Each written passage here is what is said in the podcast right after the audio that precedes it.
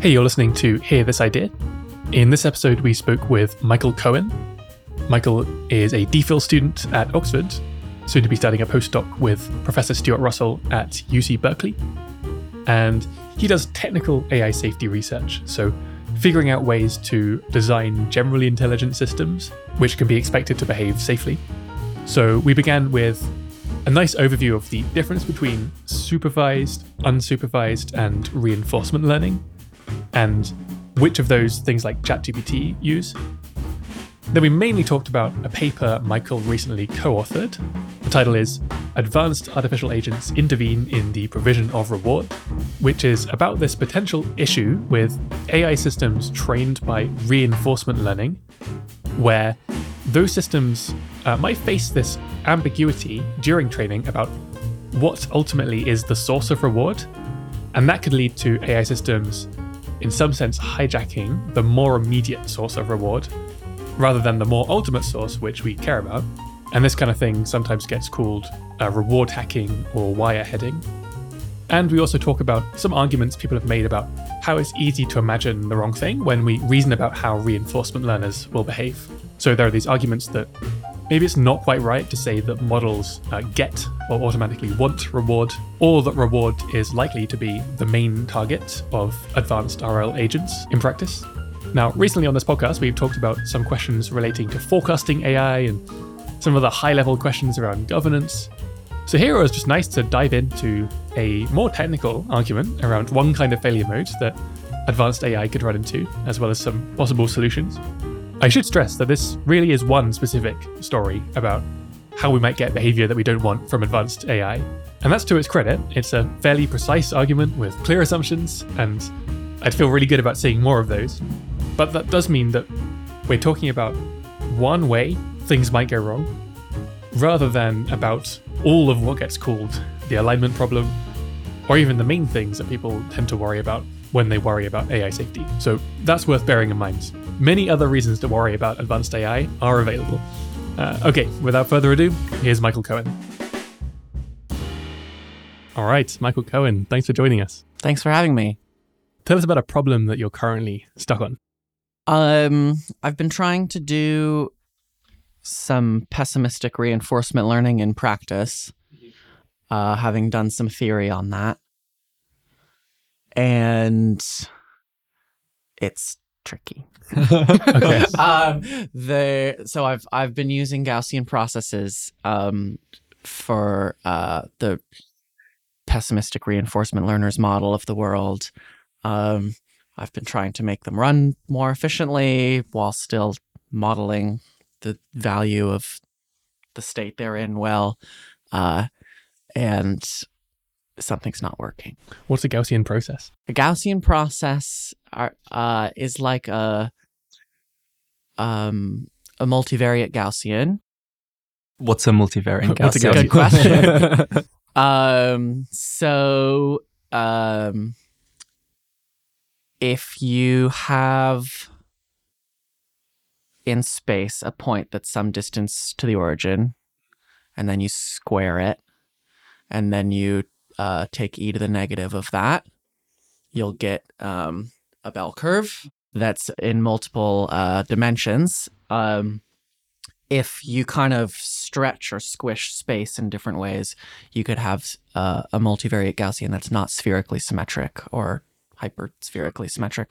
And then what you find is if you make a slice uh, through it, um, you still end up with uh, a multivariate Gaussian that's just one fewer dimensions, um, which is Yeah. you know not a given. Like I could take a slice through a, different a sphere and then get a- yes, a circle. Yeah, sure. Uh, with a Gaussian process, it's it's technically an infinite dimensional multivariate Gaussian, um, and the way it's used in machine learning is um, if you have n different points that you want to know, um, and you want to know a function, and you want to Yeah. know what the values of the function are there, you can uh, model the joint distribution of the function values at all those endpoints, Yeah. and say that it's distributed according to a multivariate Gaussian. And it turns out that as you add more and more and more points, nothing breaks. So you call it infinite dimensional. Okay, so we are going to be talking about, I guess, one particular approach to machine learning, but I figured it would make sense to get some context on different approaches first. So, one question is can you say something about the difference between supervised and unsupervised learning? Yeah, so unsupervised learning is trying to understand and represent some distribution that some points you're looking at were sampled from, some data points. Um, so maybe you have a million different pictures um, and you represent those as uh, data points, and then you're trying to understand the distribution um, that they were sampled from. Maybe you're trying to sample from it yourself. Maybe you're trying to um, assign some probability to you know that particular image having been sampled. Um, those would be um, examples of unsupervised learning, uh, where you're just trying to model uh, a distribution that data was sampled from. Um, supervised learning is uh, you're trying to model a function um, or distribution over functions. Um, so let's say that you're trying to classify different images. Um, then let's say for the classification, this is a dog or it's not a dog. Um, that's kind of a binary valued function over Yeah. the space of images. Um, and so that gets called supervised learning. The way I've heard the difference framed, or at least, you know, like one version is like when you're doing supervised learning, you have a labeled data set. When you're doing unsupervised learning, you don't. So the label in that example would be like, is it a dog or not? Yeah. Um, so yeah, you could say that with unsupervised learning, there's just a set of data points, and and so there's there's no labels.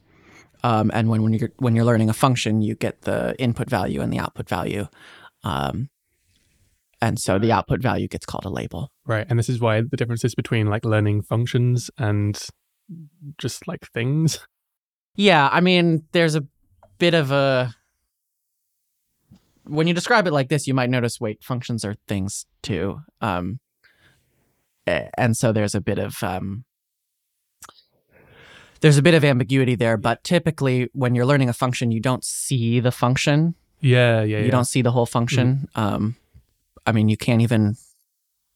It's not always trivial to represent a function in finite space. Right. Uh, so yeah, it, it if you like saw a few different functions completely described and then trying to do, you might call it unsupervised learning if you were trying to figure out what distribution over functions this was sampled from. Um, but typically, when you're learning functions in machine learning, you don't see the function; you just see its value at various points.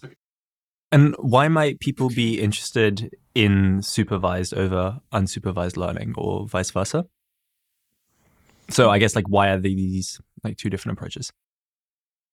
Um, I'd say they're two different problems rather than two different approaches. Um, so I guess if you wanted to generate images, then you'd find yourself in a in a setting where the problem you need to solve is an unsupervised learning problem, and if you want to label images, you'd find yourself in a setting where the problem you need to solve is is a supervised learning problem. Um, and you know there are many other different sorts of problems. So I guess it just depends on the problem you're trying to solve. Okay. When I think about like big breakout AI models, which everyone is talking about, I think about ChatGPT and the other GPTs. And I also think about things like DALL-E and Stable Diffusion, these like image generating um, models. Which bucket do those things fit into? Yeah, so the image generation would be uh, called unsupervised learning. And, um, well, ChatGPT is a bit different, but the but GPT one, two, and three are uh, supervised learning.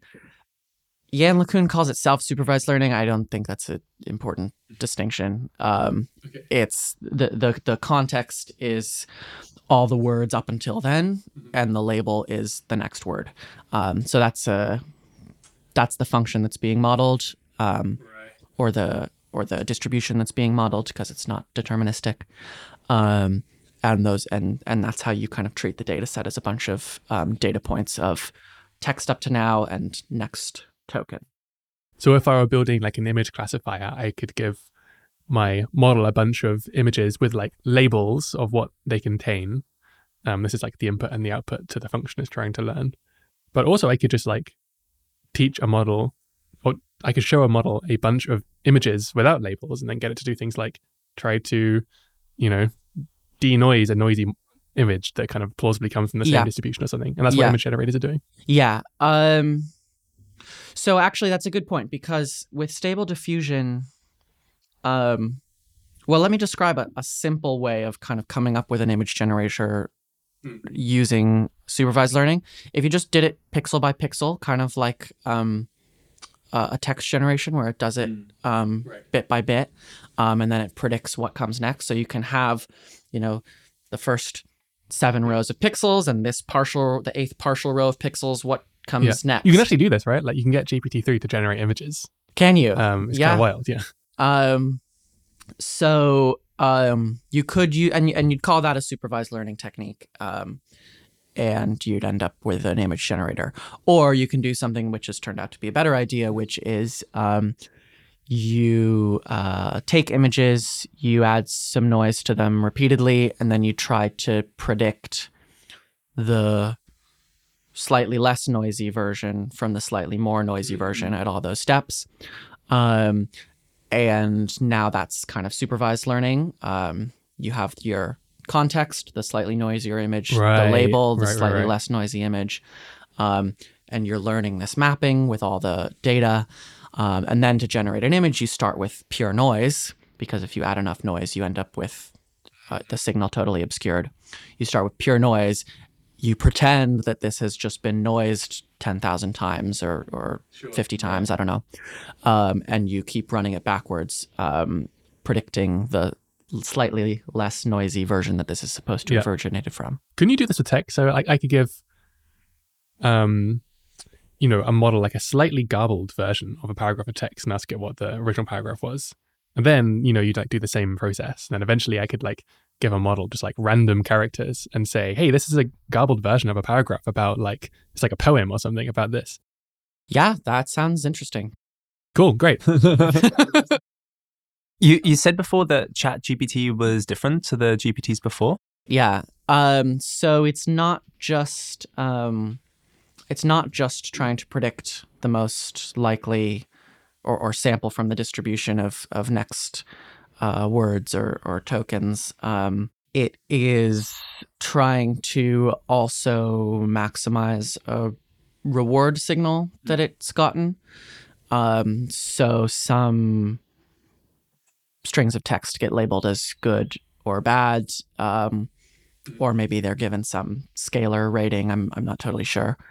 Um, and then uh, it tries to predict um, the next word in a way that's plausible that that it, that this matches the function that it's learned, um, that this matches the human text generation, um, while also trying to do better according to the reward that it expects it would get from outputting that. And the reward is like the user, like saying good job. Um, Um, well, with ChatGPT, you don't have a way of entering rewards on the fly. Yeah. Um, but the developers must Okay, have um, in the training data. Cool. Well, speaking of reward, I guess we'll be spending a bunch of time talking about um, this thing called reinforcement learning. Is this a version of either supervised or unsupervised learning, or is it just like an entirely different problem? I'd say it's entirely different. Um, it will often use supervised learning as a subroutine. Um, but the way reinforcement learning works is um, you have a program called an agent, and it outputs its outputs are called actions, and then um, it receives observations and it receives rewards. Mhm. And it tries to learn. This would be the supervised learning part.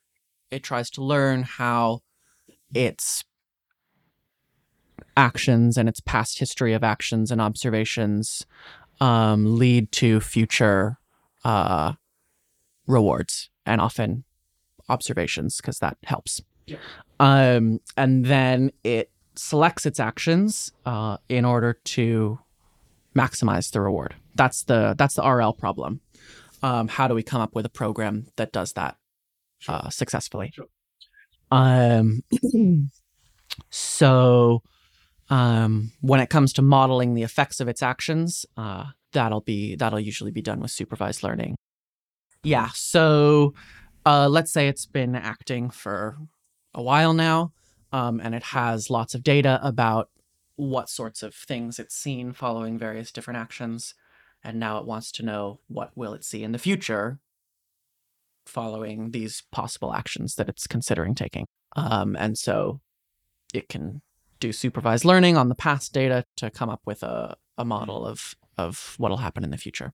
If I could like ask to clarify, so the special thing here seems to be this reward thing and acting to get this reward. How is that different from what we were saying before about, for example, supervised learning, where it's trying to um, you know, guess the correct label, and then Yeah. if it's correct in my head, it's like, oh, it gets Yeah. a reward, but that Yeah. seems to be different. Um, so if you have a very myopic reinforcement learner, Mm. by which I mean it's picking an action to maximize the very next reward, Yeah. there I think you could call supervised learning an example of a very myopic reinforcement learning thing, uh, reinforcement learning agent.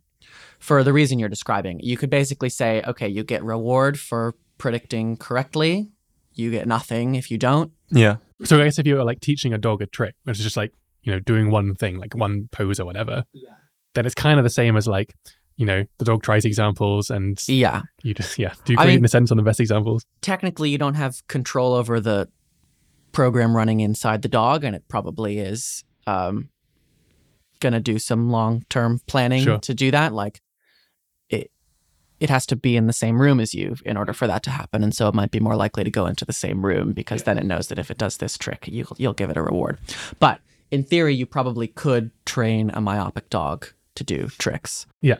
I want to get a sense of, you know, when I come across a particular problem to know whether this is a job for reinforcement learning versus something else. What are those problems? Well, if you want something that's picking actions in order to accomplish a long term goal, and you don't just want to imitate a human doing that, then reinforcement learning would be the paradigm within AI that's designed for that. What are some like real world examples of reinforcement learning? There's an agent called Gato that DeepMind came out with recently, um, where they just trained it to do well in a bunch of kind of random tasks. Well, you'll probably have heard of AlphaGo or AlphaZero, um, which are Go and chess playing agents. They get called reinforcement learning. It might be better to call them um, uh, optimal control. So the difference being that um, the environment is known Mm. to the agent in those games. They don't have the agent try and learn what's going on. Um, and typically, reinforcement learning in full generality involves the agent uh, learning, having to learn the effects of its actions. So just to repeat back, um, AlphaGo would know the rules of Go um, already. It doesn't Yeah. need to work out that from Right. like scratch, but it doesn't Right. know the best way to play Right. Go yet. So AlphaGo ha- is basically given a model of of the world, um, and it just has to figure out a good way to represent the optimal Yeah. policy. It's not quite right because um, you don't. It doesn't know what the other player is going to play. Um, so I, it might not really fit cleanly into. It might not really fit cleanly as a central example of either reinforcement learning or optimal control. Yeah. Um, the way they do it is they have it play itself, um, and so the uh, environment it's in is kind of changing as it goes. But when it's playing itself, it it does treat the other player as a known thing. It's, Right. It's playing itself. Um, Yeah.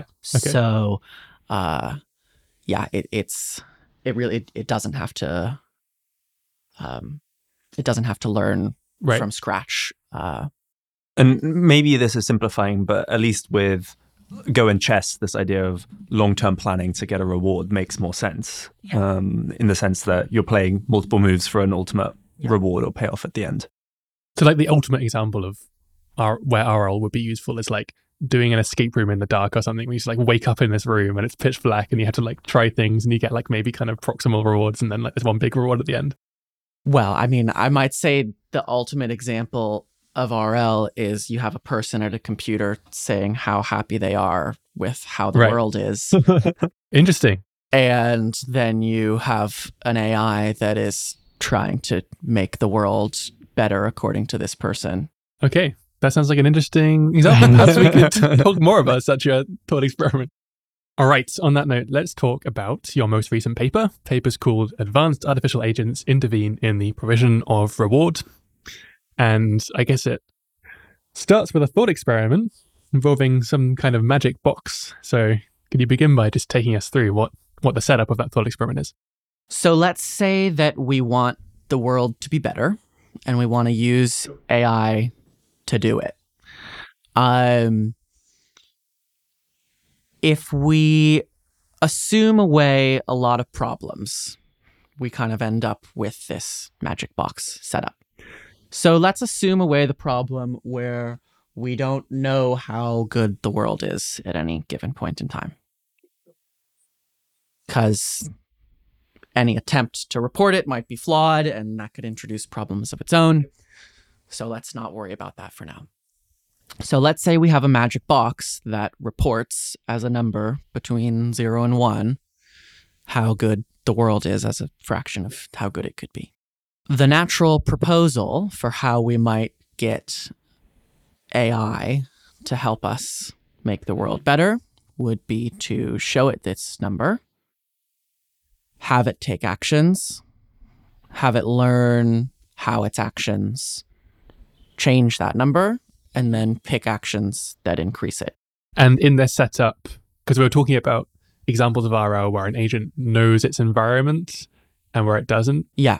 Does it or does it not know the environment? Um, well, I don't have the program for the real world. I don't know if you do. I think I lost it. Yeah. So I think we'll have to not give it a model of the world, uh, and it'll have to learn it itself. I'm presuming this is just like likely to be true in practice for Yes. RL agents doing Yes. things in the actual world. Yes. Yeah.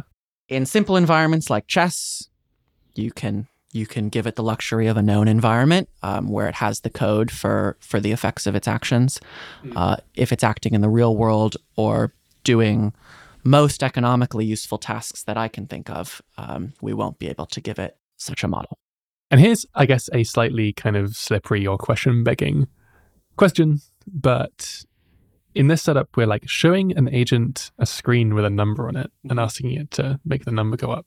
Yeah. Why do we just like tell it what the goal is explicitly? You know, like, no, I want you to actually make the world better.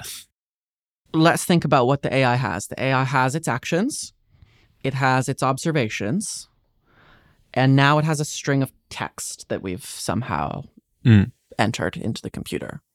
Make the world better. What's how does it pick its actions? Where where does that string of text go into the program by which it selects its actions? Someone who doesn't write AI algorithms might assume that this is an easy problem for those, you know, genius programmers, but uh, it's just there's just not any clear way for how to turn the actions and the observations and the string of text into uh, a program for selecting actions that qualitatively does what the text is saying. Like one way I'm understanding this is you could almost imagine that you know you give it mul- multiple numbers or something. You could be like maximize GDP and self-reported life satisfaction and life expectancy and stuff like that. But that still ends up as like numbers, which you can then like also summarize with a single number or something. So you're are you suggesting like giving it giving it the text to maximize GDP or you imagine giving it uh, observations of GDP? Observations of, of GDP, yeah. Yeah, so um that is that's just probably strictly worse than showing it how good the world is. I mean, the because you know we don't exactly just care about GDP. Um, yeah. So to get to be a little more um, clear about it, when we have this magic box with the number on the screen, when we have our computer, I guess you can't see my hand gestures. Can try and narrate it. the, the the magic box is over here. Michael's I'm miming a gesturing box. at with my right hand. The computer is over here that I'm gesturing at with my left hand. Um, I guess we'd better point a camera at the box so that the computer can see it, um, and then run some optical character recognition program on the resulting image, and then feed that to the agent in the computer, and and now it can see Mm. uh, what the number is on the box. Or you could um, go to your Bloomberg terminal um, Yeah. and look at whatever economic data you were interested in and, and send that over the internet to the agent. Um, same difference, really. There's some physical system that will be um, supposed to convey to the agent this number that we're trying to get it to optimize or this this feature of the world that we're trying to Mhm. get it to optimize I guess I should try saying some of that back. So you're describing a setup where um, reward for an agent comes from some just process in the Mhm. world. In fact, it comes from this magic box and then some subsequent process. Like there's a camera and there's OCR and whatever, and that ends up with just like the reward signal. And I guess we were both kind of wondering, like, this seems, you know, like a little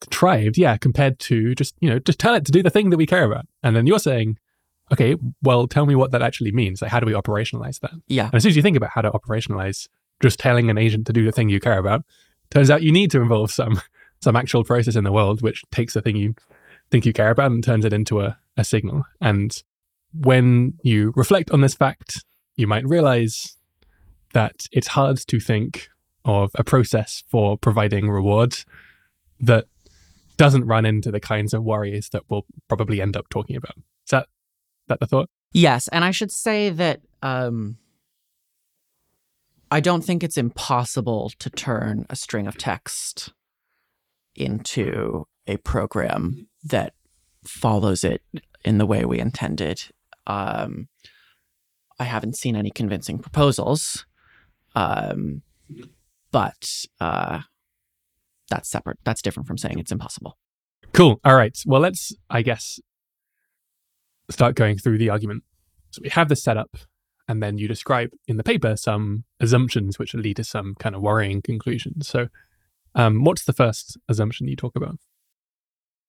So the first assumption um, is that so so first of all, the the paper is only talking about very advanced Mhm. reinforcement learners, um, and then it goes into other artificial agents. But let's stick with reinforcement learners too.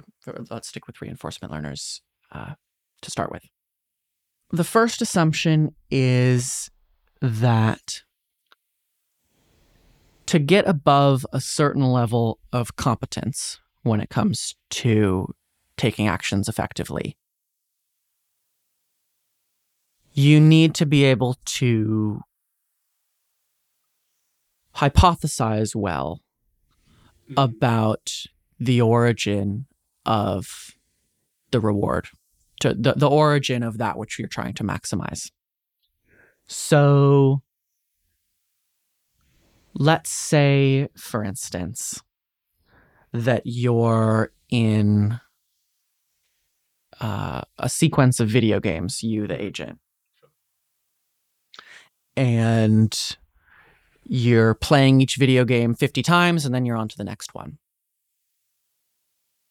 Success above a certain level in this environment would require, in the first few runs of each video game, hypothesizing what are the sorts of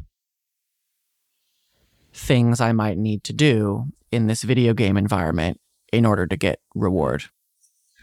Testing those hypotheses, and then for as much of the rest of the duration of the time you're in that video game as you can, optimizing it.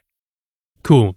Maybe to try saying that back, I guess the thought is that when we're considering very advanced RL agents, the kind of agent which we might reasonably expect to do best across different tasks is the kind of agent which doesn't just kind of try things and, you know, eventually see what works, but rather it's the kind that um, might generate hypotheses about where reward is coming from and maybe experiment on those hypotheses um, and act a bit more like a kind of curious Yeah. um, agent rather than a trial and error one. Yeah.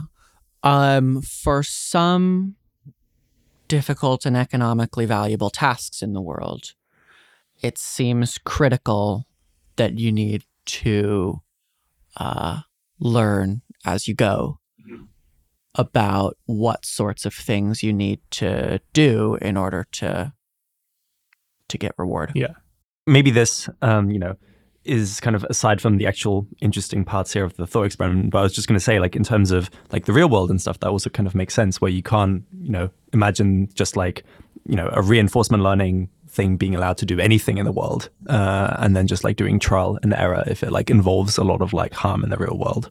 Uh, like potentially as well. Like maybe that's like doesn't matter if you like train it in a simulated environment and then that kind of like goes away. But um, as far as like um, you know, trialing things itself um, also has potential like negative or like real world effects um, that maybe like also like constrains it. Yeah, that's possible. Let's say you took some uh, policy that is a, a program for picking actions given the context, and you kind of randomly mutated it until it did well on reward. Mhm. Um, you could imagine there being some collateral damage if you release that into the real world. It, I don't want to write that off too much because you could imagine improvements to random Yeah, yeah. mutation, Um, which are much more um, well selected. Um, but you'd still end up with um, you'd still end up with a policy at the end of the day you'd you'd mutate into a policy that um, would have to be doing on the fly reasoning uh, about what it is that it needs to be accomplishing Yeah. One thing that occurs to me that might be kind of silly, but I'm imagining if you just like took a person and he said, Hey, I want you to imagine being like the most successful, most advanced RL agent that you're capable of like pretending to be. And then, Mhm. you know, you give them like some video game that they haven't played before. And you they can do like a bunch of trials Mhm. and you'll like, you know, tell them when they get rewards Yep. when they like do certain things.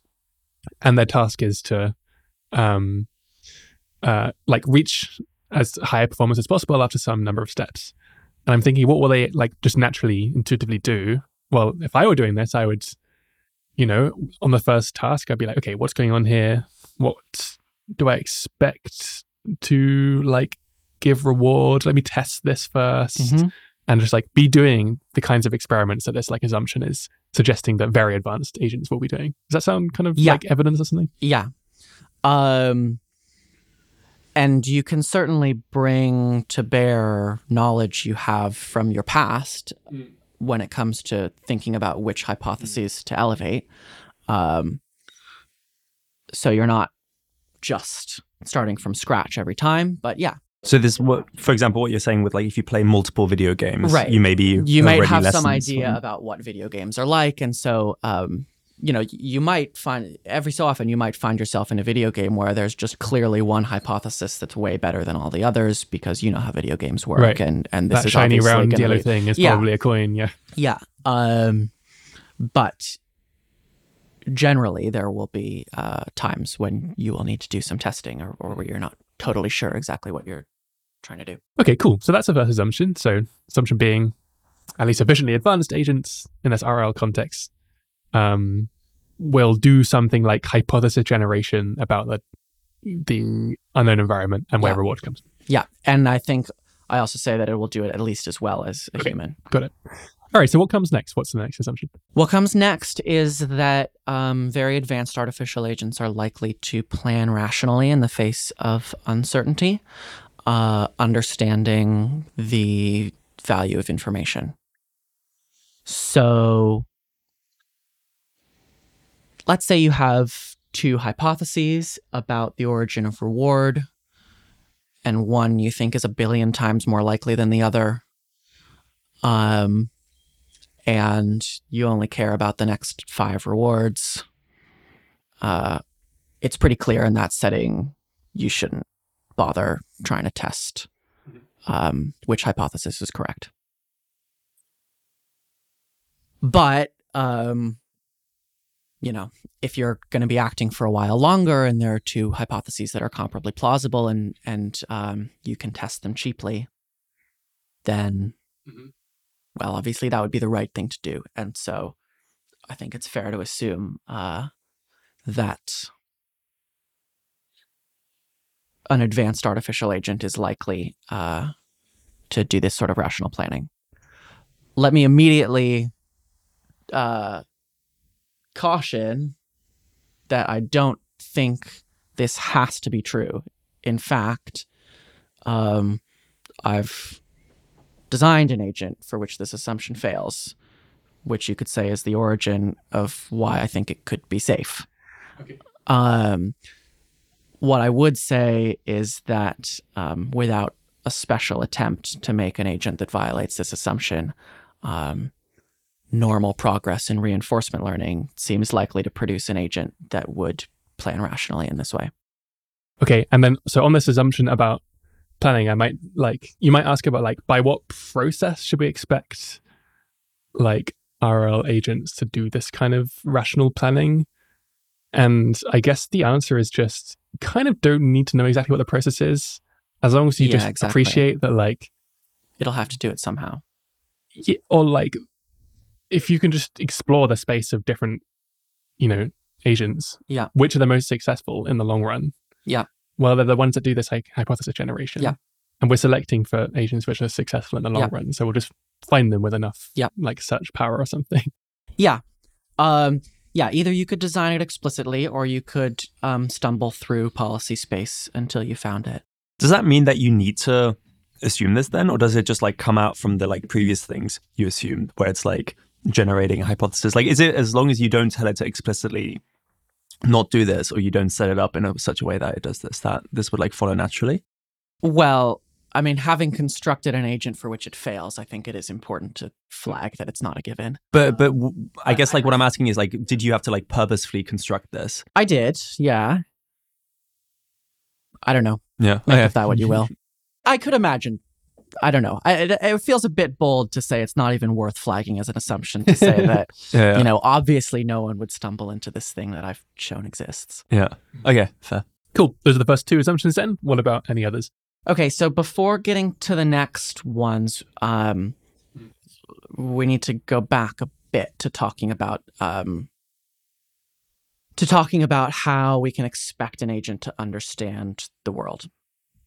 So, and, and this this was the purpose of constructing the magic box example, although the same sort of uh, effect um, would appear f- for other procedures by which we give a reward. So I mentioned that you have your magic box and then you have a camera that's pointed at it. So when the agent is learning how different actions, um, different sequences of actions would lead to different rewards, uh, and coming up with hypotheses, at least as well as us, there are two hypotheses that I can think of that would explain past data um, equally well.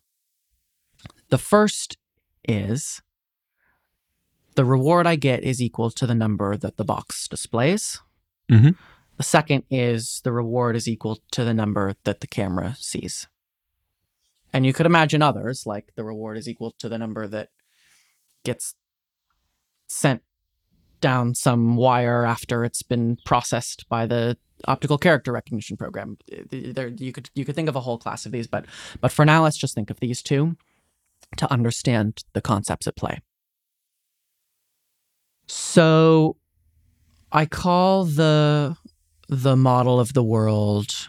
I call the first model of the world the distal model, and the second one, the proximal model. Mm. Um, proximal because it's more proximal to the, the computation of the agent. Cool. And distal just meaning like far away, proximal, Yeah. close. And um, the terminology comes from something called the problem of distal content, um, which is, uh, well, I'll get to the connection to that after I've described more what I'm talking about. The reason that both of these models are viable and past AI risk arguments have missed this point. The reason that both models are viable is well, it looks in its past history of rewards and looks at these two different models, and they both will retrodict the past data Mm. equally well. Because in the agent's past, assuming nothing um, yet has happened that's that's particularly surprising to us, the number that the camera sees will equal the number that the box displays. Sure. So it's like, what if it were the case that in fact my reward is coming from the like OCR from the camera, Yeah. rather than the Yeah. actual number on the screen. on the screen. well, it would be the same as my Yeah, observed reward. yeah. Uh, Can I can I stupidly ask like where is the reward actually coming from? Um, well, if you put a piece of paper in between the magic box and the camera Mm. with a different number on it, the camera would see that different number. That number would be processed Mm. and given to the agent in a way that it treats as reward. Yeah. For the purposes of its algorithm. So if the agent never interrupts this information channel, I think you should say they're both equally correct. Mm. Um, but in a world where that's on the table, um, if it does experiment with these, um, then it would end up favoring, well, it would end up falsifying the model that says reward equals the number that's on the box. Mm-hmm. Because you can like, I guess one framing is you can intervene on or like change more distal things while keeping the proximal thing the Yeah. same. Yeah. But not vice versa. Um, Yeah. Yeah. Okay. So you have these two different models of the world. And um, now let's assume this is assumption three that they're probably going to be comparably plausible, or at least the uh, distal model, the model that says reward is about what's on the box, is not going to be deemed way, way more plausible a priori than the proximal model. And note that this depends on the the setting that the agent is in.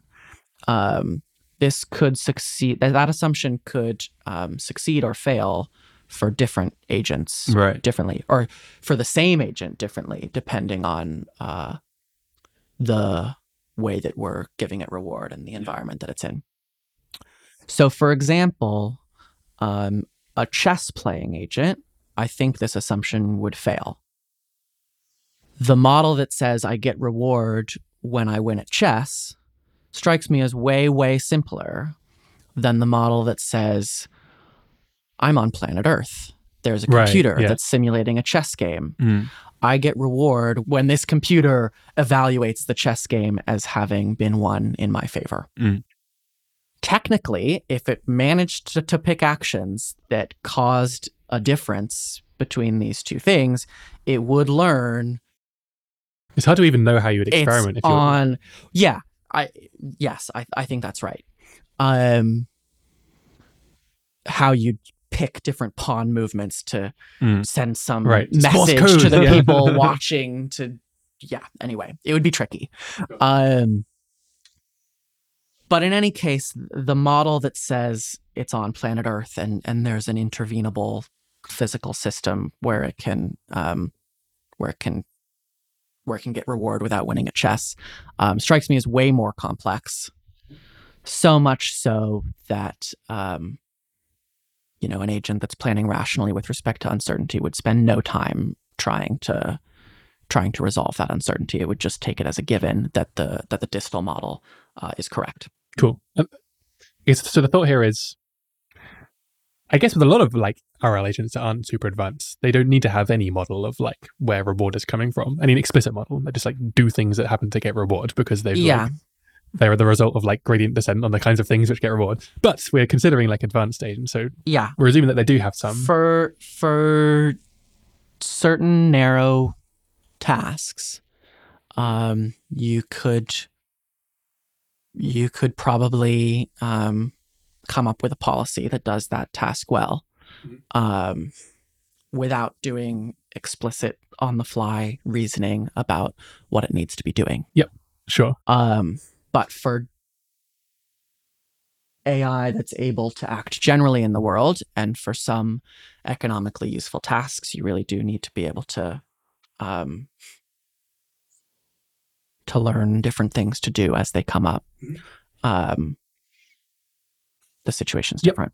That makes sense. And then the thought is that in the case where the agent is entertaining different guesses about where its reward is coming from, then it'll, you know, start with some prior over different Yeah. setups. And um, the assumption is that the the like hypothesis about where the reward is really coming from that involves, you know, oh, maybe there's like a camera pointed at this number which I'm getting Mhm. access to, uh, or the analogous hypotheses. They're not so kind of like implausible that they wouldn't have Yeah. some amount of weight. And once you have a reinforcement learner that has to model the world in quite a bit of detail anyway, if you have it doing tasks that really require understanding computers and cameras and the the way that infrastructure in the world is set up, um, it no longer becomes very expensive to represent the hypothesis uh, Right. that reward um, is determined by the number the camera sees rather than the number the box displays.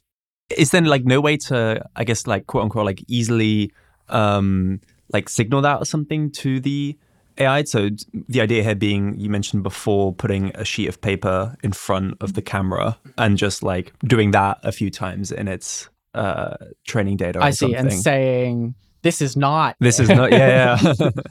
So the problem that arises if you try to do that comes from how are you telling it these rewards are non-examples.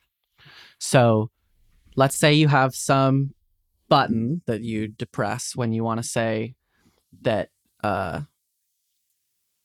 this reward is wrong. Mm. This is not your real reward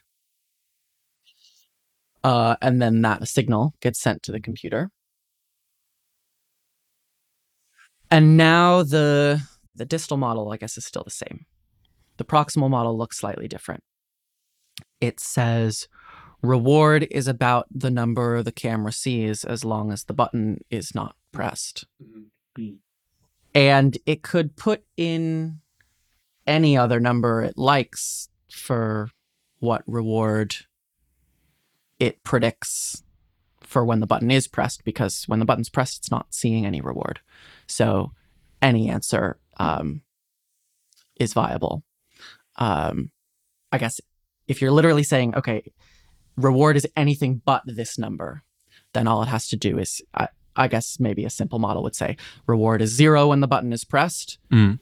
and it's what the camera sees when the button's not pressed right. or the model the reward is one when the button is pressed and it's zero when when the button sorry and it's the number the camera sees when the button's not pressed um now you might note that the distal model hasn't changed and the proximal model has maybe just become a bit more complex to represent Yeah.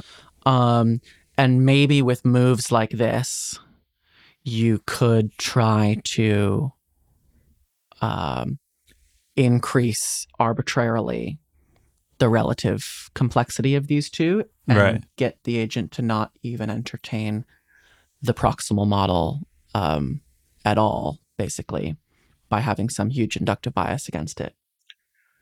And I'd be interested in in people trying to to figure out um, whether approaches like that are reasonable. Yeah, I guess you could also just try to make it really hard to intervene on the provision of reward. You know, like you make your wires tamper proof and you put up a Faraday cage and you, I think it's already right. quite hard. Like i- in my model, it would really have to take over the world. In that case, it feels like a button's not going to get in the way, you know?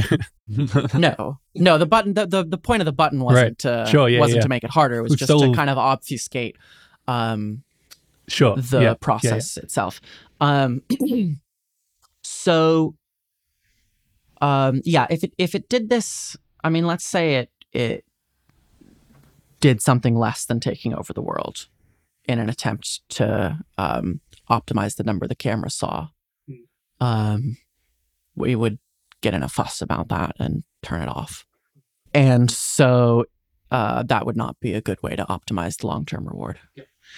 Um, so, but we're getting a bit ahead of ourselves because um, the you know I've I've noted that um, subject to these three assumptions now that I've mentioned, um, we can expect a very advanced uh, artificial agent to entertain both of these models, Sure. a proximal model and a distal model. and now what? Well, subject to one more assumption, um, it should try to test which of these is correct. hmm Mhm. Okay, this is the fourth Um, assumption. And it basically, the assumption four says the cost of experimenting is relatively small. Um, and you know, if if you're brilliant, you can come up with cheap experiments. Usually, um, uh, that's some of the that's why I think assumption four is very likely to hold. Yeah. And I guess the Mhm. thought here is like, okay, if you're like a chess playing agent and you have, you can make like one of 20 ish moves and that's it, then okay, maybe it's like quite difficult to run experiments to Yeah. disambiguate whether you're, you know, there are like humans Yeah. giving you rewards. But if you're kind of just like not in a really simple environment, like you might expect a real world artificial agent which does economically useful things Yeah. um, then you will just have like a ton of options, including options to run experiments. Yeah. Um, so, subject to those four assumptions, we can expect an advanced artificial agent um, to run such an experiment. And as we were talking about before, what would it find? It would find that the distal model gets falsified. So, an example of an experiment um, to test these two models is put a piece of paper Mm. with a number on it between the camera and the box, um, and see whether the reward you get is equal to the number on the box or equal to the number the camera sees. Um, and then it will see the number. I mean, the number the camera sees will get passed to it, um, and so then it will um, it will adopt something like the proximal model. And then, I mean, this probably requires being said. Um, if you're optimizing the proximal model, the best way to do that would be to take over the world and direct all available resources um, toward ensuring that nothing ever gets in the way of your ability to control um, the number the camera sees. Okay, If I- such a thing is possible, sure. that's um, that would be assumption five that it is. Okay. What about, I mean, it sounds like smaller scale, but equally less desirable strategies would also work, like, you know, sealing its environment and showing lots of pieces of paper in front of the camera and not letting people stop it do that. yeah, but what if a comet comes? I guess there's some trade off with how costly this is. yeah, but but its cost. I mean, we have some intuitive sense that when we spend energy, that's bad. Uh, that's not. It's unclear how you'd build that into an agent. It's just picking actions to maximize reward, and if it can increase the probability that it gets maximal reward for the next million years from 1 minus 10 to the negative 6 to 1 minus 10 to the negative 7, it'll pick the actions that do that. Mm. If it's sufficiently advanced to build a comet defense system, Yeah. um, is it not just advanced enough to alter its code? Uh, those it would be advanced enough, but but um, the actions that cause it to do that wouldn't be judged particularly highly. Um, wouldn't be uh, considered particularly good according to the criterion of maximizing reward according to the proximal model. Um, The proximal model says maximize the number the camera sees. Yeah. Actions are judged according to how well they maximize the number the camera sees. Actions that cause the code of the agent to change But- don't. but like here's an even more on that. proximal model. Yeah. Um. Eventually, you know, something yeah, pipes yeah. through code. Like, like, do I just changed that. It's easier. Um. So once you are, once things are going extremely well, and you've, um, you're sure that you're going to be getting, well, you're at least one minus ten to the negative ten sure that you're going to be getting maximal reward forever. Um, doing things that have never been done before become a l- little bit less of a good idea. Um, like breaking apart the computer. Because Right. what if something goes wrong with with uh, your continued ability to act effectively?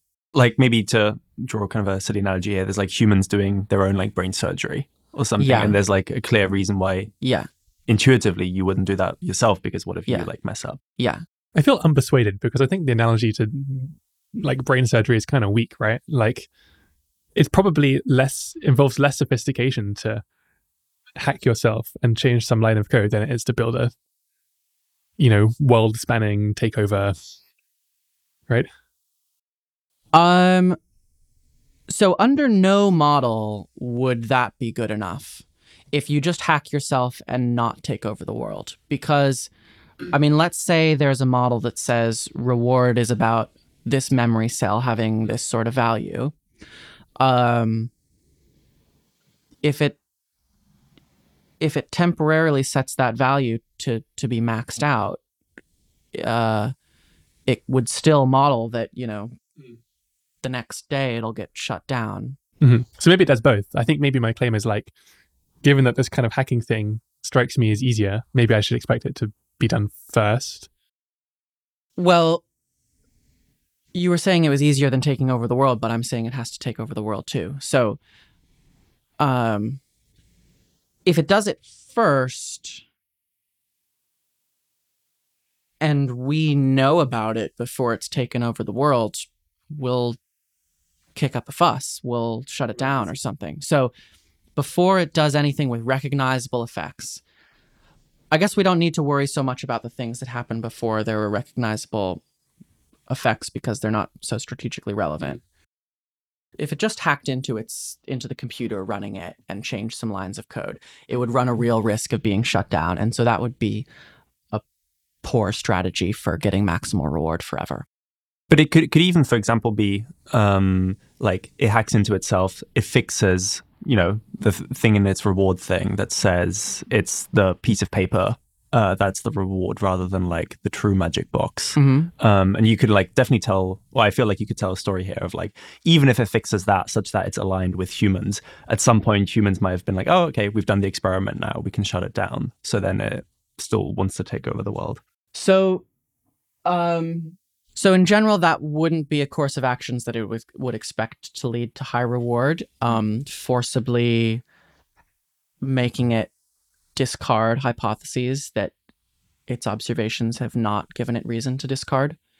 Um, because what if that was the right hypothesis? Now it's become something that is no longer capable of entertaining it, and it could be um, leaving all the reward on the table. Um, so um, that I that idea of intervening in its uh, intervening in its code to to kind of fix itself to be what we would want certainly isn't something that would be judged as um, having high expected reward. Um, what Fin was saying about intervening in its programming to just make sure that the reward as it enters a certain memory cell is always maximal um, would according to some model lead to uh, maximal reward as long as the state of that computer is secure um, so if it did that and also took actions that prevented people from ever overwriting this memory cell or or turning it off and running a different program, then that could be um, that could be optimal behavior. Yeah. But but just doing the former and not the latter, un- there's no model of the world where that would lead to virtually maximal expected reward because of the possibility that people um, intervene. I think one thing that I might be getting confused about, maybe this is like a dumb question, but it sounds like this um, all makes sense if you imagine that these advanced agents, like quote unquote, care about maximizing something like the sum of like all the rewards they get over all the trials, or like the integral of reward over time Yeah. for all time. Uh, average reward would still be would still um it would still end up the same way. Because he's want like asymptote closer to one. yeah, basically. Um But couldn't I just like hack my memory to forget that all the times I didn't get one? well the what model of the world is that a reward is that reward maximizing behavior? Mhm. Eh, eh, I don't I don't think there is one that would retrodict Yeah. the past data. Um but the, th- you can have myopic reinforcement learners. You can have reinforcement learners that are only interested in picking actions to maximize the next five rewards. Um, or you can have a pretty severe discount rate um, before you take a sum. I see. And yes, such an agent, a sufficiently myopic agent, shouldn't behave this way. Okay, but by And default, the, setup is the- well, I don't know about by default. I mean, there's there's myopic reinforcement learning going on today. Yeah. Um, so um, yeah, if you have um, a myopic agent, you can say that assumption four would fail. That being that the cost to experimenting is small because now experiments take up a larger fraction of the uh, time that you care about. So yeah, you're you're you're right to note that the plausibility of the optimality of this sort of behavior depends on it having fairly long time horizons. the thing that I'm a little bit confused about with the thought experiment is that from the way it was set up, it feels that like, you know, the important bit or like the relevant bit that like leads this to failure um, is the like difference between the the proximal and the like kind of distant um, signal and like how the AI interprets what reward is. Um, whereas I guess like what I kind of like see going from it is that the thing that like does a lot of the legwork or moves at the end is just like it thinking that there's anything that can like intervene at some point. And that maybe like gets to like what Fin was saying as well or, or what, what you were like just discussing about um averaging and like discounting and, and rewards like happening over time and it being worried that um over time at some point it could like somebody could intervene um and therefore like not let it get maximal reward. And i'm wondering yeah to what degree is it like this first thing about like what the actual signal is that matters versus the second thing which is that like even if it was like fully aligned on the like you know true signal quote unquote um as long as there's like a risk of somebody intervening. Um Ah, so if it was convinced of the distal model yeah. that reward can only come yeah the, that reward is completely determined by the number on the box Yeah.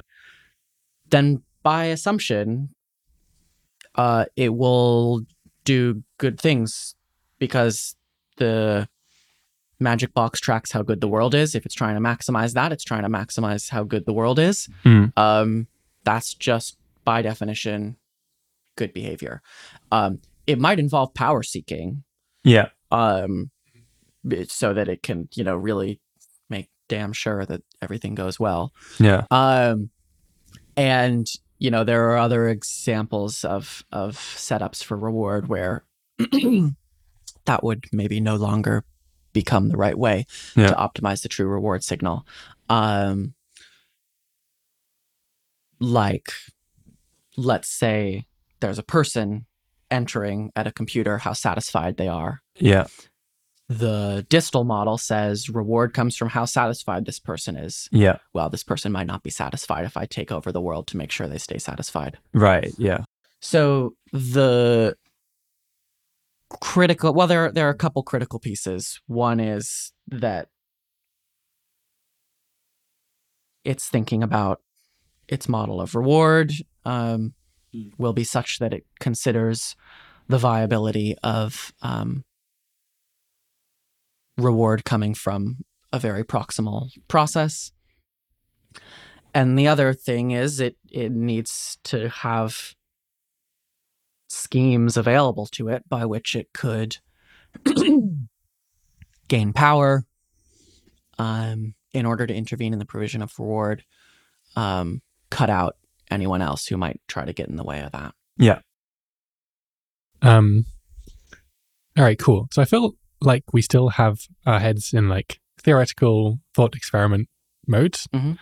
I guess one of the big reasons we're talking about this in the first place is because it might just be relevant for how um, advanced AI in fact plays out. Yeah.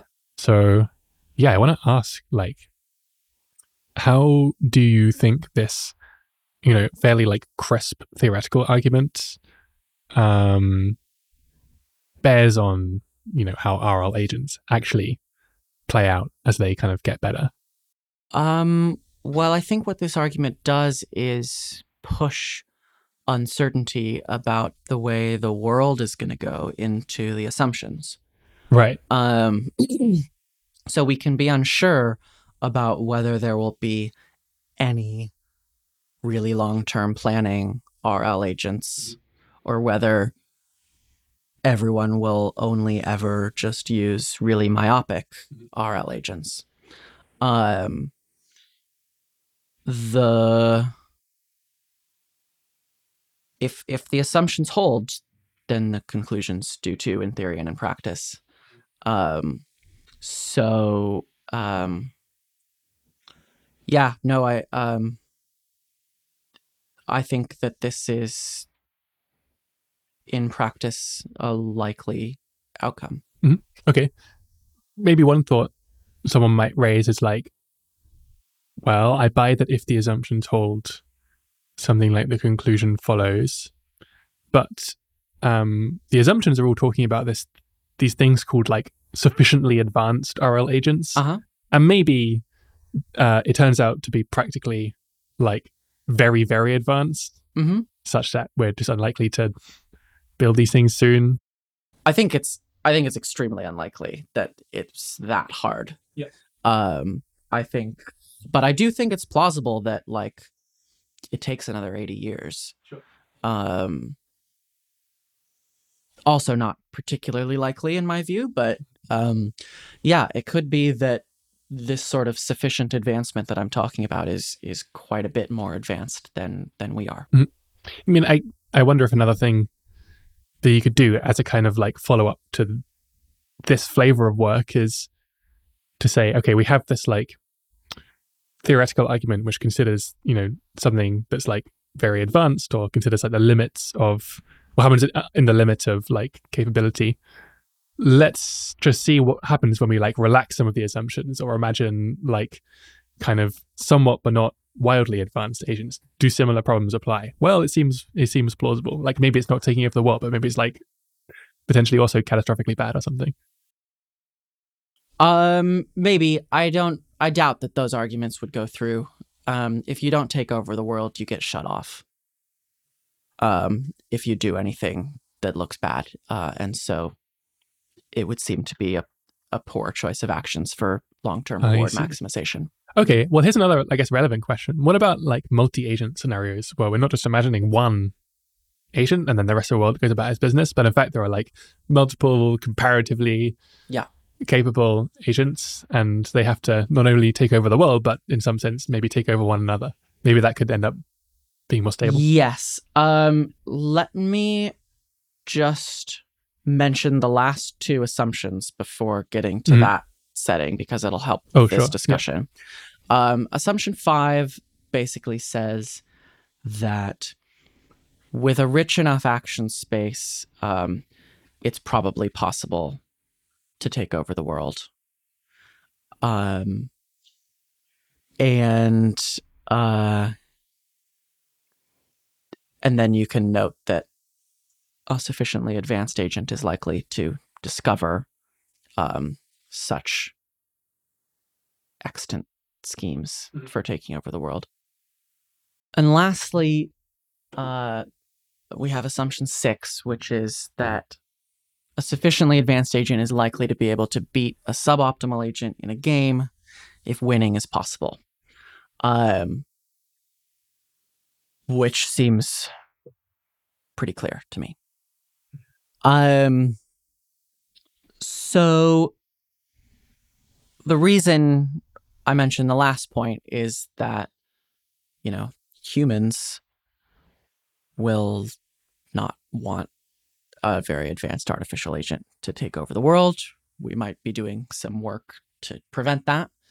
Um, but if it's enough smarter than us, those efforts will uh, likely fail. So the the game here in particular is the agent would find it profitable to use all available energy that it can get its hands on to securing some fortress around uh, its provision of reward, uh, securing some fortress around the physical process governing the provision of its reward. Whereas we would like to use some energy for growing food, for instance. Um, and uh, that would be a bad game to lose. So, in the multi agent setting, let's imagine that we have some artificial agents that are supposed to be on our team. Uh, first, let's imagine that none of them are much more advanced than us. Then they're not going to be strategically relevant in this setting. So now um, we're talking about having advanced artificial agents that are supposed to be on our side, much smarter than us, that are planning their actions over the long term in pursuit of some goal. Now, assumptions one through four will still apply, and the agent would take over the world if it could. So, if it's more advanced than us, uh, and it's able to figure out that the proximal and distal model are both viable, and um, Yeah. uh, and that it would be profitable for it to to intervene in the provision of its, reward. The only thing stopping about it, the only thing stopping it is maybe it wouldn't be able to because it's not that much more advanced than we are. Sure. So these artificial agents that are supposed to be on our side, preventing this very advanced artificial agent from doing anything bad, they're agents that would intervene in the provision of reward if they could. And those are not agents we can count on. So let's say that this, you know, quote unquote, sufficiently advanced agent, perhaps extremely advanced agent, um, makes these other agents an offer. I'll run this code. It'll create a helper agent. The helper agent will take over the world and make sure we all get maximal reward forever. You good with that? Uh, and why would they turn that down? Um, this isn't complicated game theory. this is just like someone offers you everything you want and you get to pick yes or no. Um, so, uh, those sorts of strategies where we try to use things that are a bit more advanced than us to to oversee something much more advanced um, they seem to fail this way. And that's still true if there are like many levels of like we're overseeing trying to oversee something that's trying to oversee something that's trying to oversee something and so on. Um, all these agents would intervene in the provision of reward if they could some advanced agent will offer them a way to do that, something that they wouldn't have been able to figure out how to do themselves. But now all it requires is saying, yep, I'm all good. Um, that's that. Okay, so the thought is that uh, in a in a multi-agent situation with like comparably capable agents, you might still worry about agents taking over the world because they could like form a coalition, and it's like unclear why they would decide not to do that.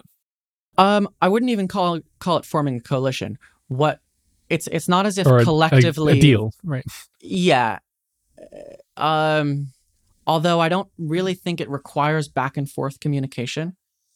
It's just like, um, and, and it's not just a collection of somewhat superhuman agents taking over the world. It's um, one very advanced agent setting this whole thing up and just requiring that these um, somewhat superhuman agents don't uh, raise a fuss. Um, so it's not. I, I don't know. I guess you could call it a coalition, but but really the the first agent just needs to say, "This is what I'm doing. Take it or leave Sure. it." Um, and and all the other ones would have no reason to leave Yeah. it. That okay. For what it's worth, I was imagining more like more than one comparably capable agent, rather than I don't know what their like reasons are to expect. You know, like some sort of singleton versus like a multi-agent scenario. But Um, okay, so so you're imagining two agents that are similarly advanced to each other, sure, um, and neither can gain a, decisive. a decisive strategic advantage over the other, such that the other's interests are are irrelevant. I would assume that they would cooperate to intervene in the provision of both of their rewards and leave us out of the loop. Uh, I mean, there's there's just like no like, why would they? Why would something so dramatically worse than that ever happen? Most of the energetic resources would be spent in ways that are useful to both of them, like a comet deflection system would be useful for securing both of their rewards anyway. It's not like they're in some enormous competition. Um, they can easily uh, ensure that resources are directed um, to ensuring that both of their rewards stay maximal forever without either of them incurring a cost anywhere near the risk of the other one causing damage yeah, if they were left out. yeah. What if I try to make at least one of these agents um goal like thwarting the other ones? My like defense system. Yeah. Um that seems like a very unstable Mhm. situation. Um as soon as one of them gains any sort of foothold against the other, that sure, one would some yeah, offense defense advantage. Yeah. Um there's not really an asymmetry where one is offense and one is defense. It's just one is trying to get the reward to be one and one is trying to get the reward to be zero. Um I mean, the, the the image that I have in my head, without real justification, is like imagine two people shooting basketballs from opposite sides of the three point line, Mhm. And we're hoping like the basketballs collide over the basket every single time. Mhm. Um, and so they're canceling each other out. Um, whereas like if either of them if either of them ever slips up or like um pulls a muscle or something, or or some situation in the world causes one to have an advantage over the other. Um, one of Yeah. them's going to make a basket. I mean, I guess one consideration is that it is very hard to take over the world. Yeah. Like there have been times in history where yes. pretty advanced, Tried. like something like agents, that is Oh, yeah. big groups of people have tried to Yeah, do this and yeah. really didn't work. Um, yeah, I agree. I mean, let's say, for instance, that the main ways, the main way in which these two adversaries, these two eternal foes, can affect the world is by showing text to humans and getting the humans to act in some way. If one of them loses the trust of the human, relative to the other, that one's basically just nerfed. Mm. Um like if you're if you're hearing from two people and you've ever gotten to a point where that one convinces you that that one is out to get you. Yeah. Um then that's all of a sudden like a huge advantage for the one that has your trust. Um so I don't think the right picture is like these two gods that are like have their fingers in all these bits of different infrastructure all around the world and they just can't quite get the upper hand on the other because there are so Yeah. many systems that the other one is controlling um that doesn't seem to me to be a plausible picture of the lead up to um a bad situation Got it. Okay, so I guess I want to try like posing a complication or confusion. Yeah. About this argument. I guess we're zooming back into the kind of just like theoretical argument. Mhm. Um, and it's something like this.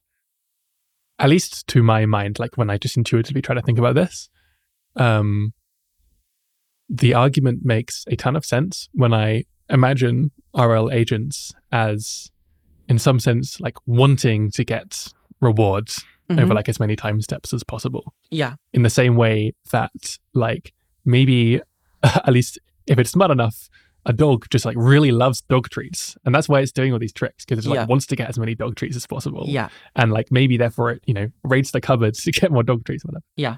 um but maybe there's a sense in which this is actually just like not quite accurate and maybe it's inaccurate in a way which does complicate things. So there are a couple posts uh, on like the alignment forum or somewhere else so one is called reward is not the optimization target. This is alex turner. And then someone wrote a follow-up called models don't quote unquote get reward.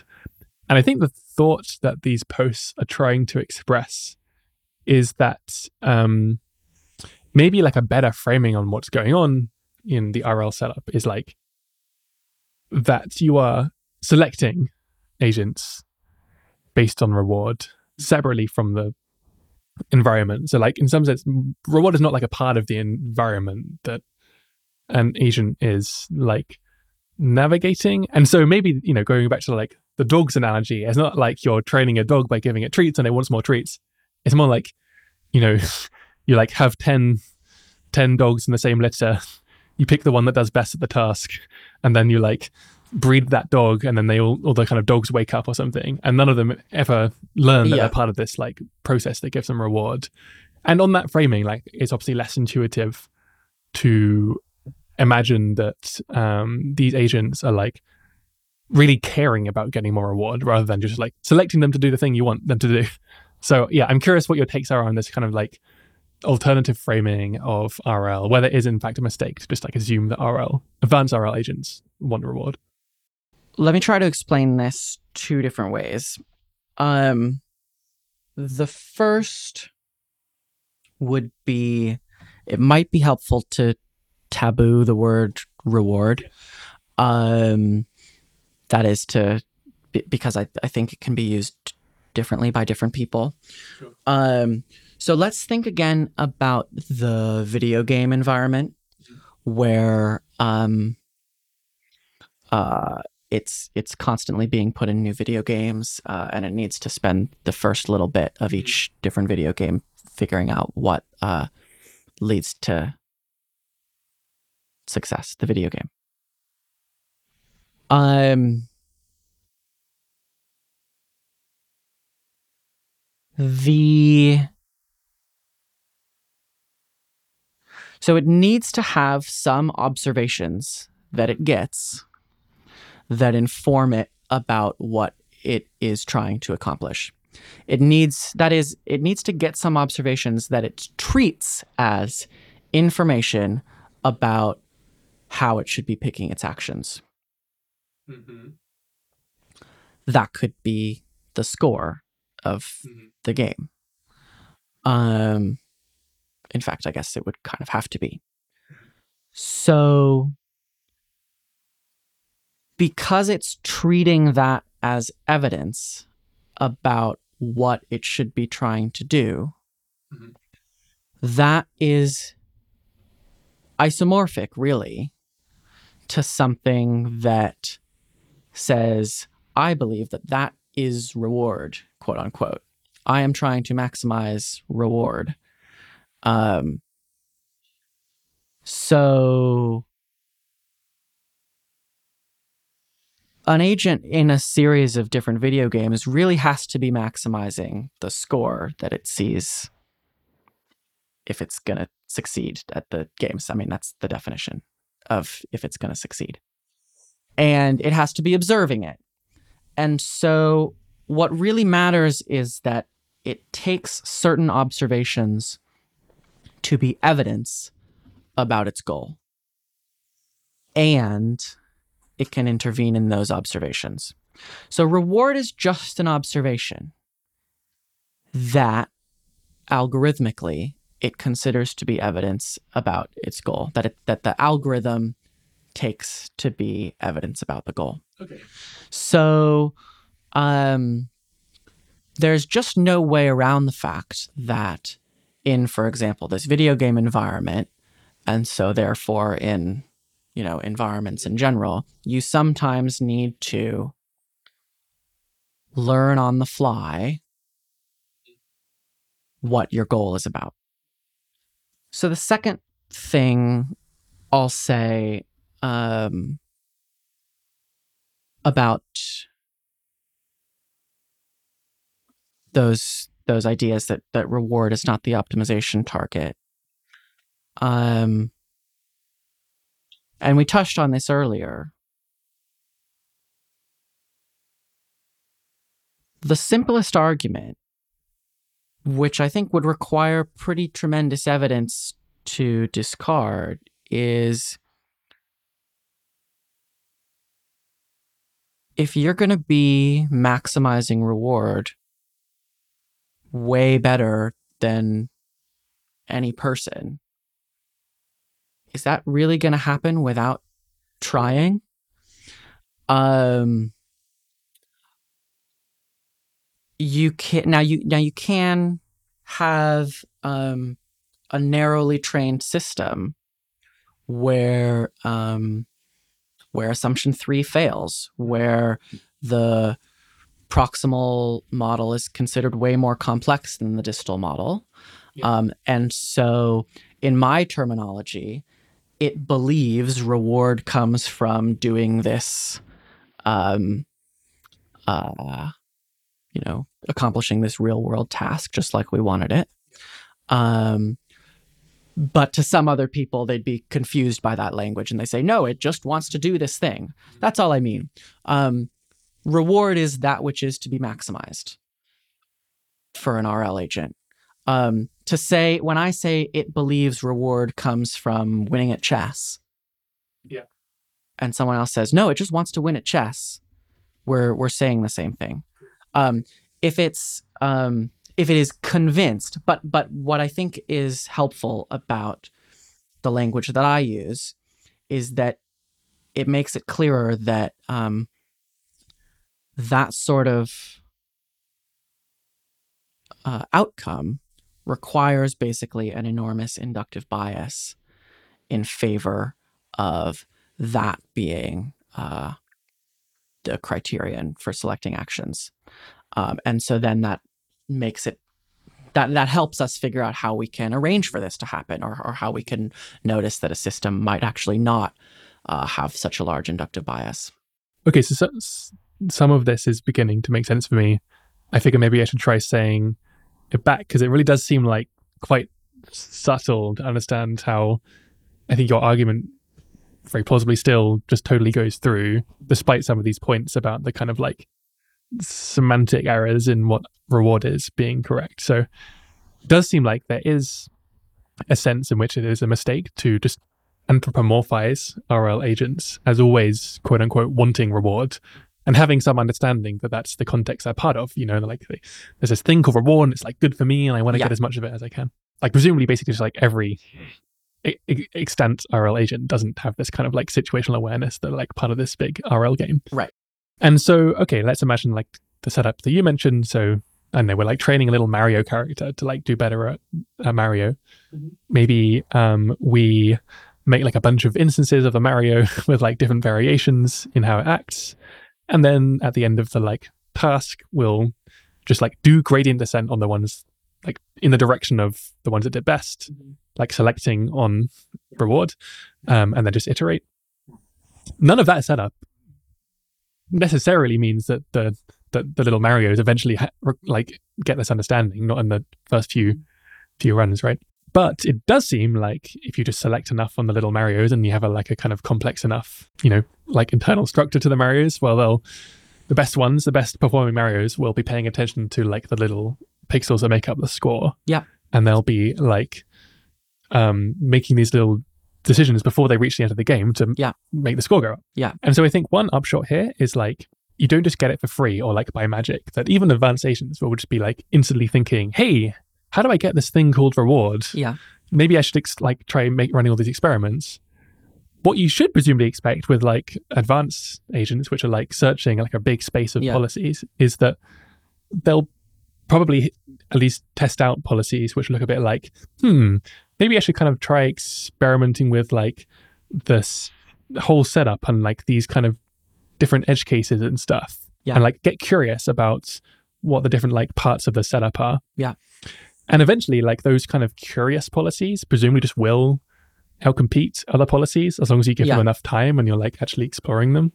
And this is why we're talking about advanced agents. Yeah. And so even without this, like, you know, you get the kind of anthropomorphic curiosity and Mhm. like intrinsic desire for reward, even though that you don't get for free, there's some still some argument to expect these like curious policies which eventually look like they kind of care about reward in an ultimate sense Yeah. to like eventually proliferate. Well, right. And that's kind of what assumption two is saying Yeah. that sufficiently advanced agents will somehow, you know, if we're talking about neural networks in a forward pass, they'll somehow in their computation have to um, do things that look like uh, hypothesis testing. Yeah. I guess I'm imagining like a like an ass- personal assistant chatbot or something. Uh-huh. Like it just seems quite obvious that the ones which will eventually perform best on like and the human feedback will Yeah. be ones that like ask clarificatory questions to figure Yeah. out what they're actually being asked of and Yeah. stuff. So, um, one thing I want to say is that, um, you know, with the Mario agent that learns to attend to the score at the bottom of the screen, um, you can, um, you can consider so so that agent would likely try to intervene in its observation of the score.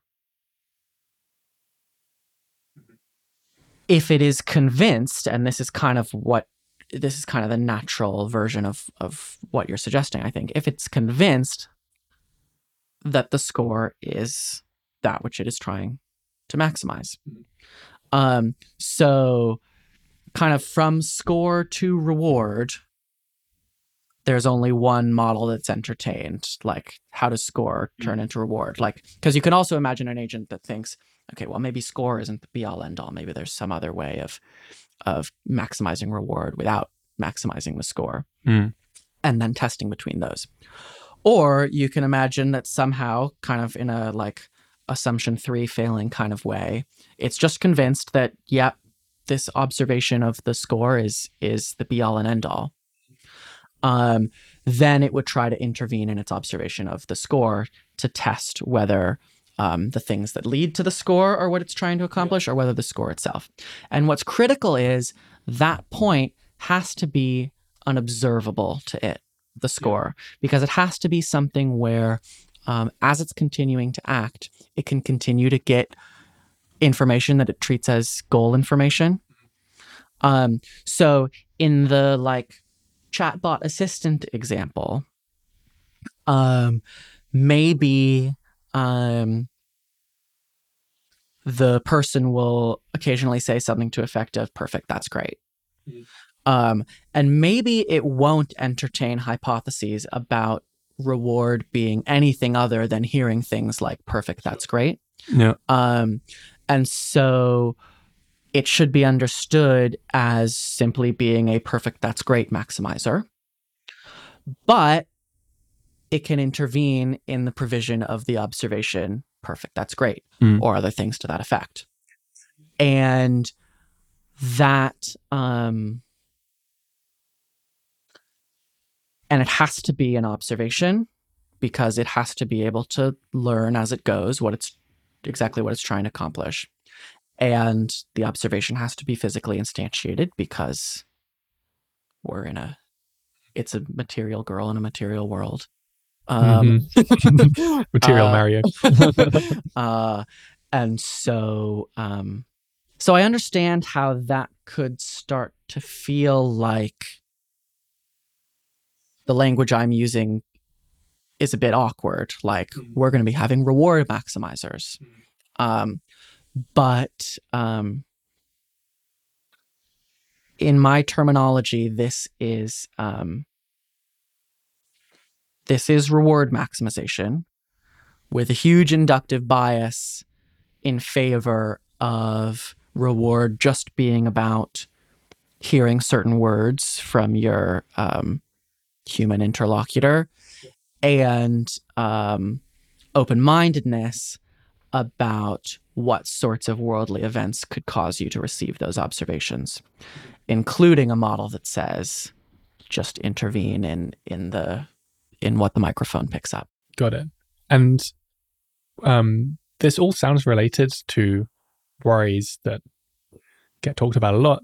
Things like specification gaming and also goal misgeneralization. Mm-hmm. I guess I'm curious what the distinction is between these things. Yeah, so the the reason I'm not crazy about the term specification gaming is it implies that it's avoidable if you just specify reward the right way. Um, whereas what I'm saying is your reward is going to be physically implemented. Um, that's where it intervenes. So, you know, I, I think, you know, when, if we're constantly showing people the example of like the Atari game, I think it was, where there's like the boat Oh, yeah, like sure. not doing the race, Yeah. um, but getting the things. It could lead to the impression that, oh, if you just thought a little bit more carefully, or maybe a lot more carefully, in any case, if you just thought it through, you could avoid this. Um, and um, and so that's what I think is implied by the by the um, idea that reward has been misspecified is that it could have been correctly specified.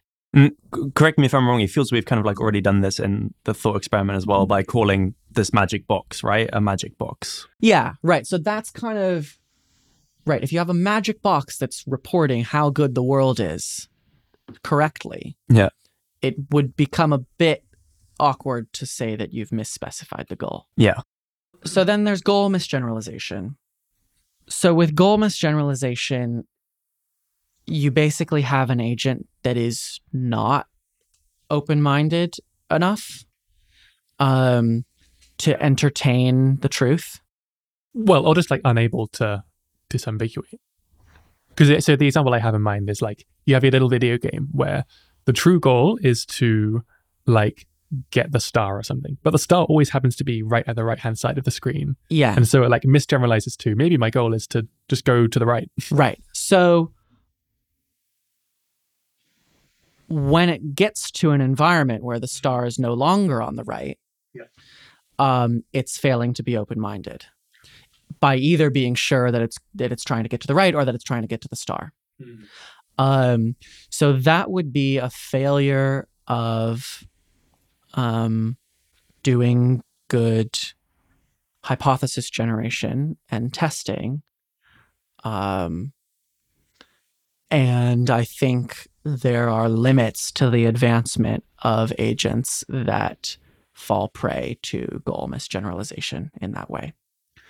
Um, so what what the agent should do when it's um, when it's had some experience in an environment where um, it gets reward for uh, getting to the star on the right, and then it gets to an environment where the star is on the left. What it should do is, uh, well, maybe try whichever it thinks is most plausible, and then immediately um, update its behavior uh, according to how that went for it. Um, now, in some of these experiments, I imagine that's actually not possible for it because um, the agent isn't still getting to see the reward. Um, uh, all the more reason to expect that agents that don't see reward when they're deployed um, will be of limited use in some contexts. Um, but uh, that would be that would be the rational behavior, um, and I expect that agents that are uh, irrational enough to become convinced of certain hypotheses that were in their past uh, indistinguishable um, will be um, damaging to their capabilities. Okay, this makes sense. One last question on this general topic. And it's about humans, right? So, in some sense, you might think about evolution by natural selection as something like an RL process, which is, you know, selecting on fitness or inclusive fitness. And the result is us. So we're like agents and we do pretty well by the measure of inclusive fitness, at least we have so far. Mm-hmm. Um, that's what we hear. But many people like don't especially or directly care about inclusive fitness. They don't like reason explicitly along those lines. Um, they don't like represent it to themselves, or maybe people don't even understand that they're part of this this process where people are eventually, you know, in very long runs being selected on inclusive fitness. Um, so doesn't this like count as some kind of counterexample to the thought that relatively advanced agents will be um, quote unquote trying to maximize reward? We do pretty well at maximizing inclusive fitness. But uh, we're not amazing at it. Probably because evolution is a fairly dumb and slow optimization process. And evolution isn't done with us. Um, if we do make it for many more generations, um, we probably will see more movement toward people that explicitly maximize inclusive fitness. If that doesn't pan out, it will probably be because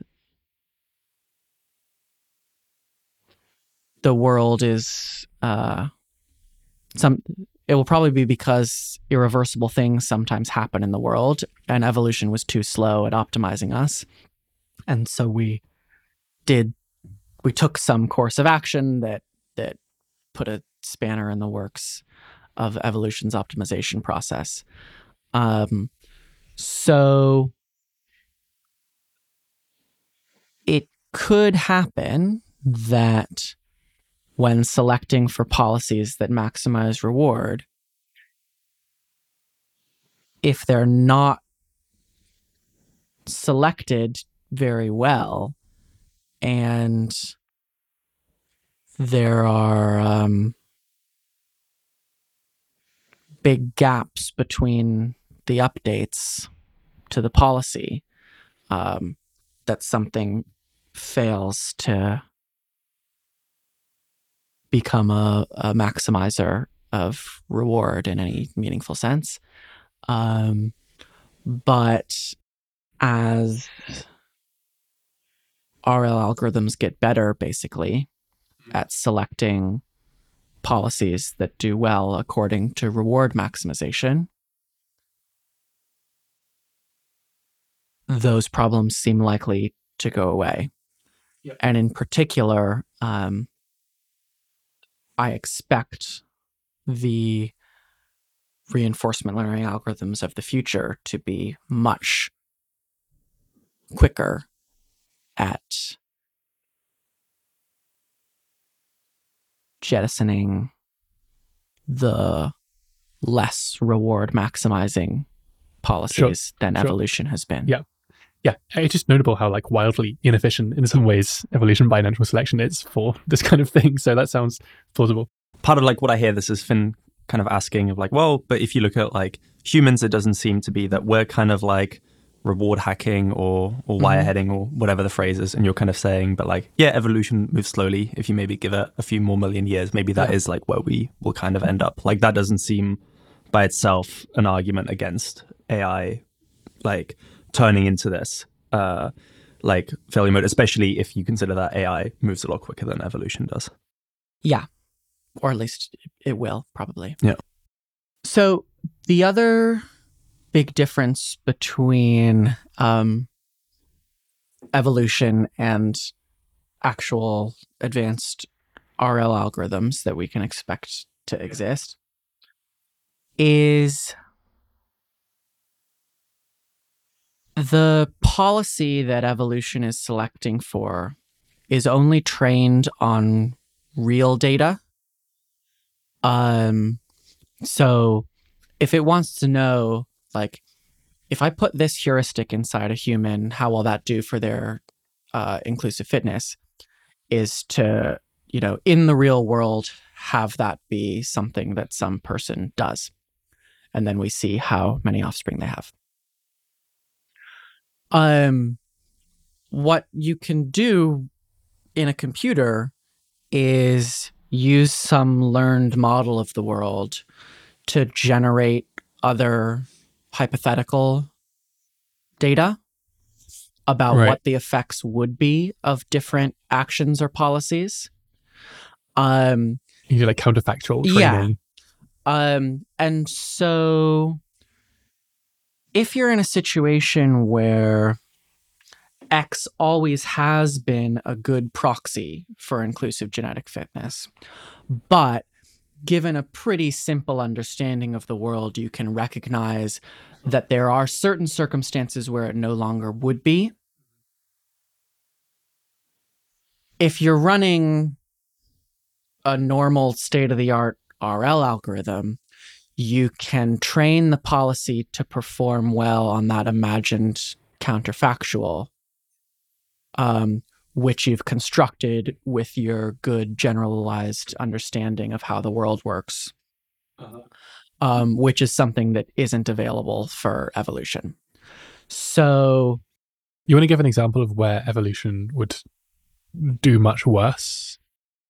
yeah, you know, sperm banks haven't been around for that long.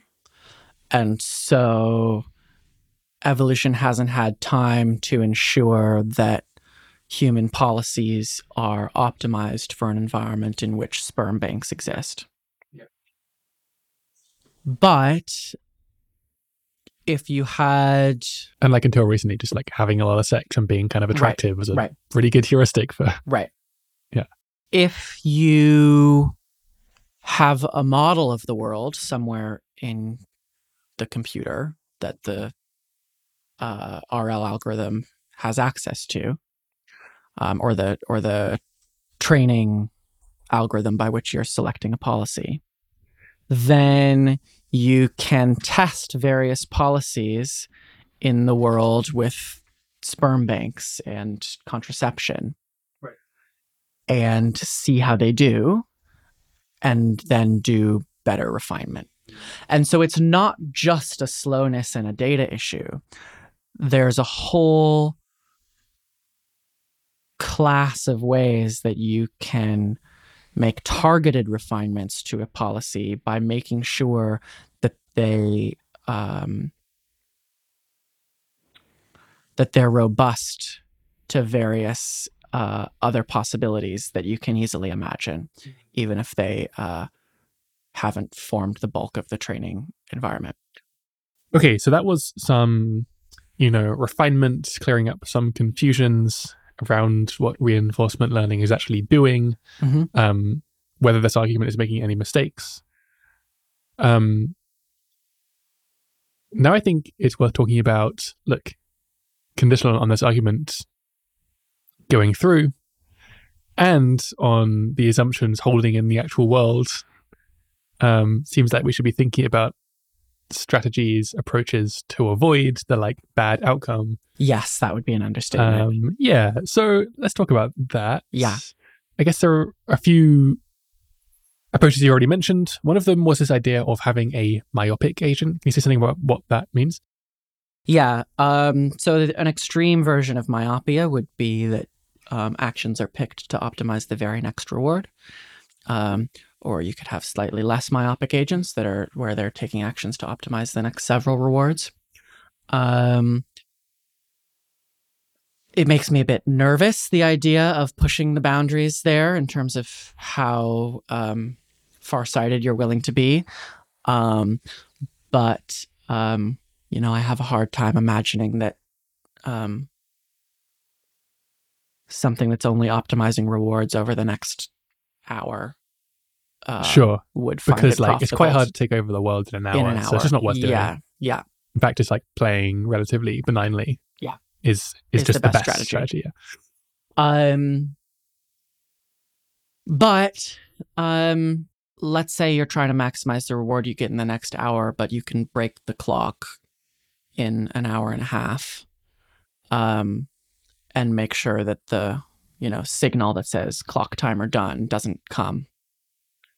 Um, then we should be basing our intuitions off of okay how long do we think it might take to break the clock rather than how long t- to take over the world and you know we still might be fairly comfortable that it can't do that in an hour and a half but um, uh, when we're trying to think about um, what's a safe amount of farsightedness that that's an important Yeah, I got it. So I guess certain kinds of interference or just like undesirable behavior Mhm. could make sense on even like sh- a small number of yeah of steps.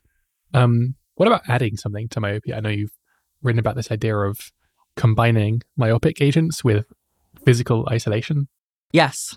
So the idea there is um, you have uh, an artificial agent and some operator that are both contained somehow.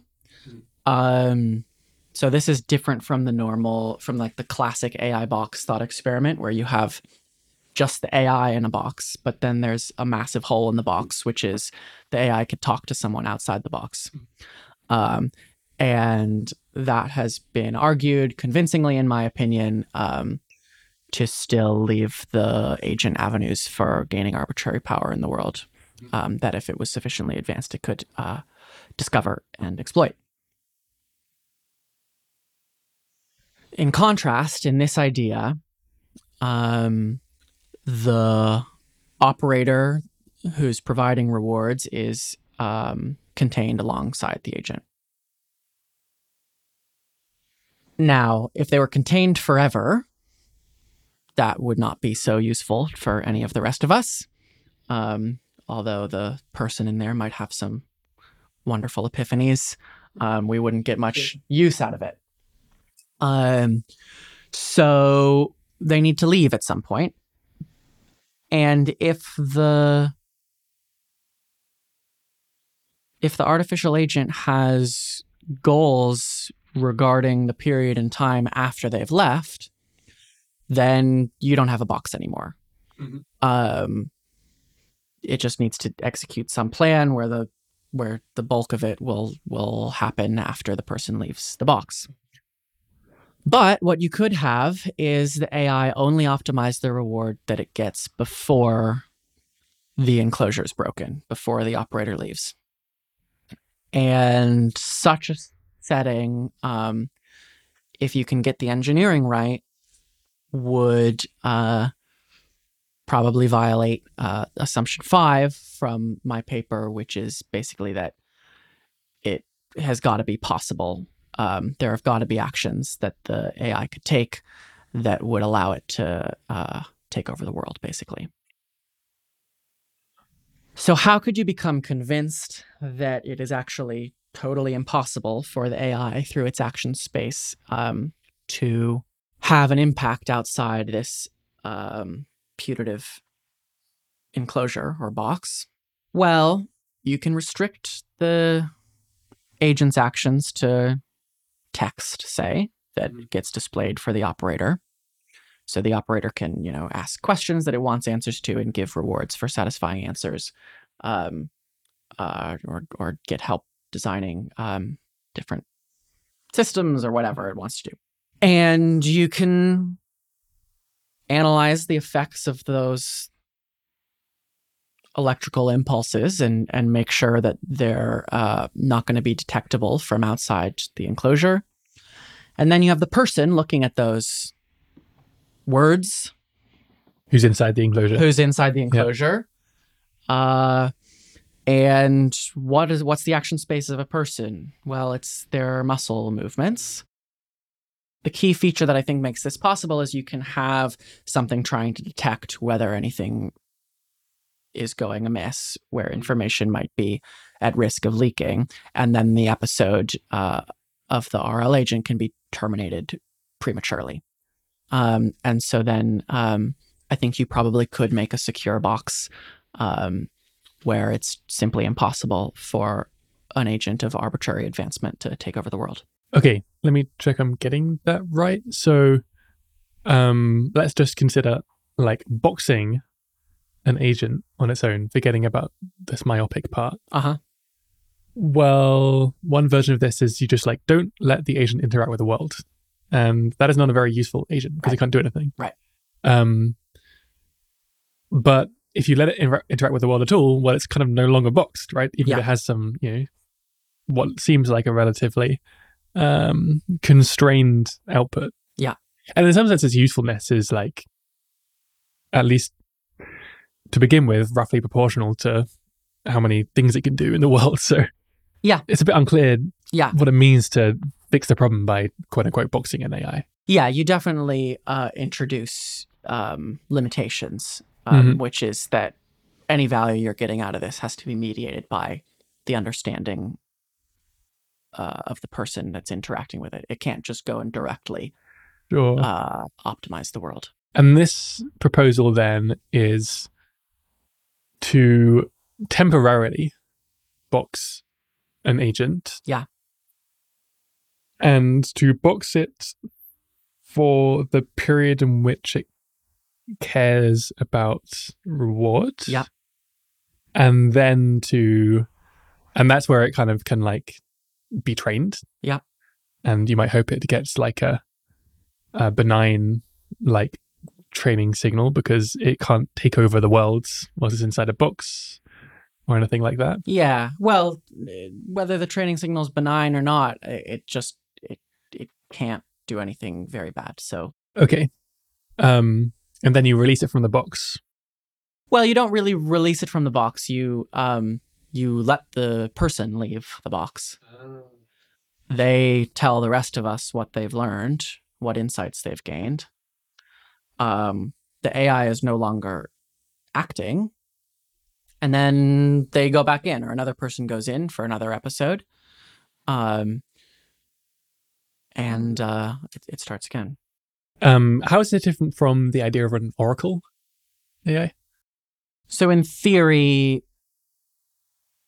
being able to reward anything that you like if you're the operator is a bit more of a versatile um, system than than an oracle. Um, but you could have the operator um, just give rewards when the when the AI says things that seem to be true.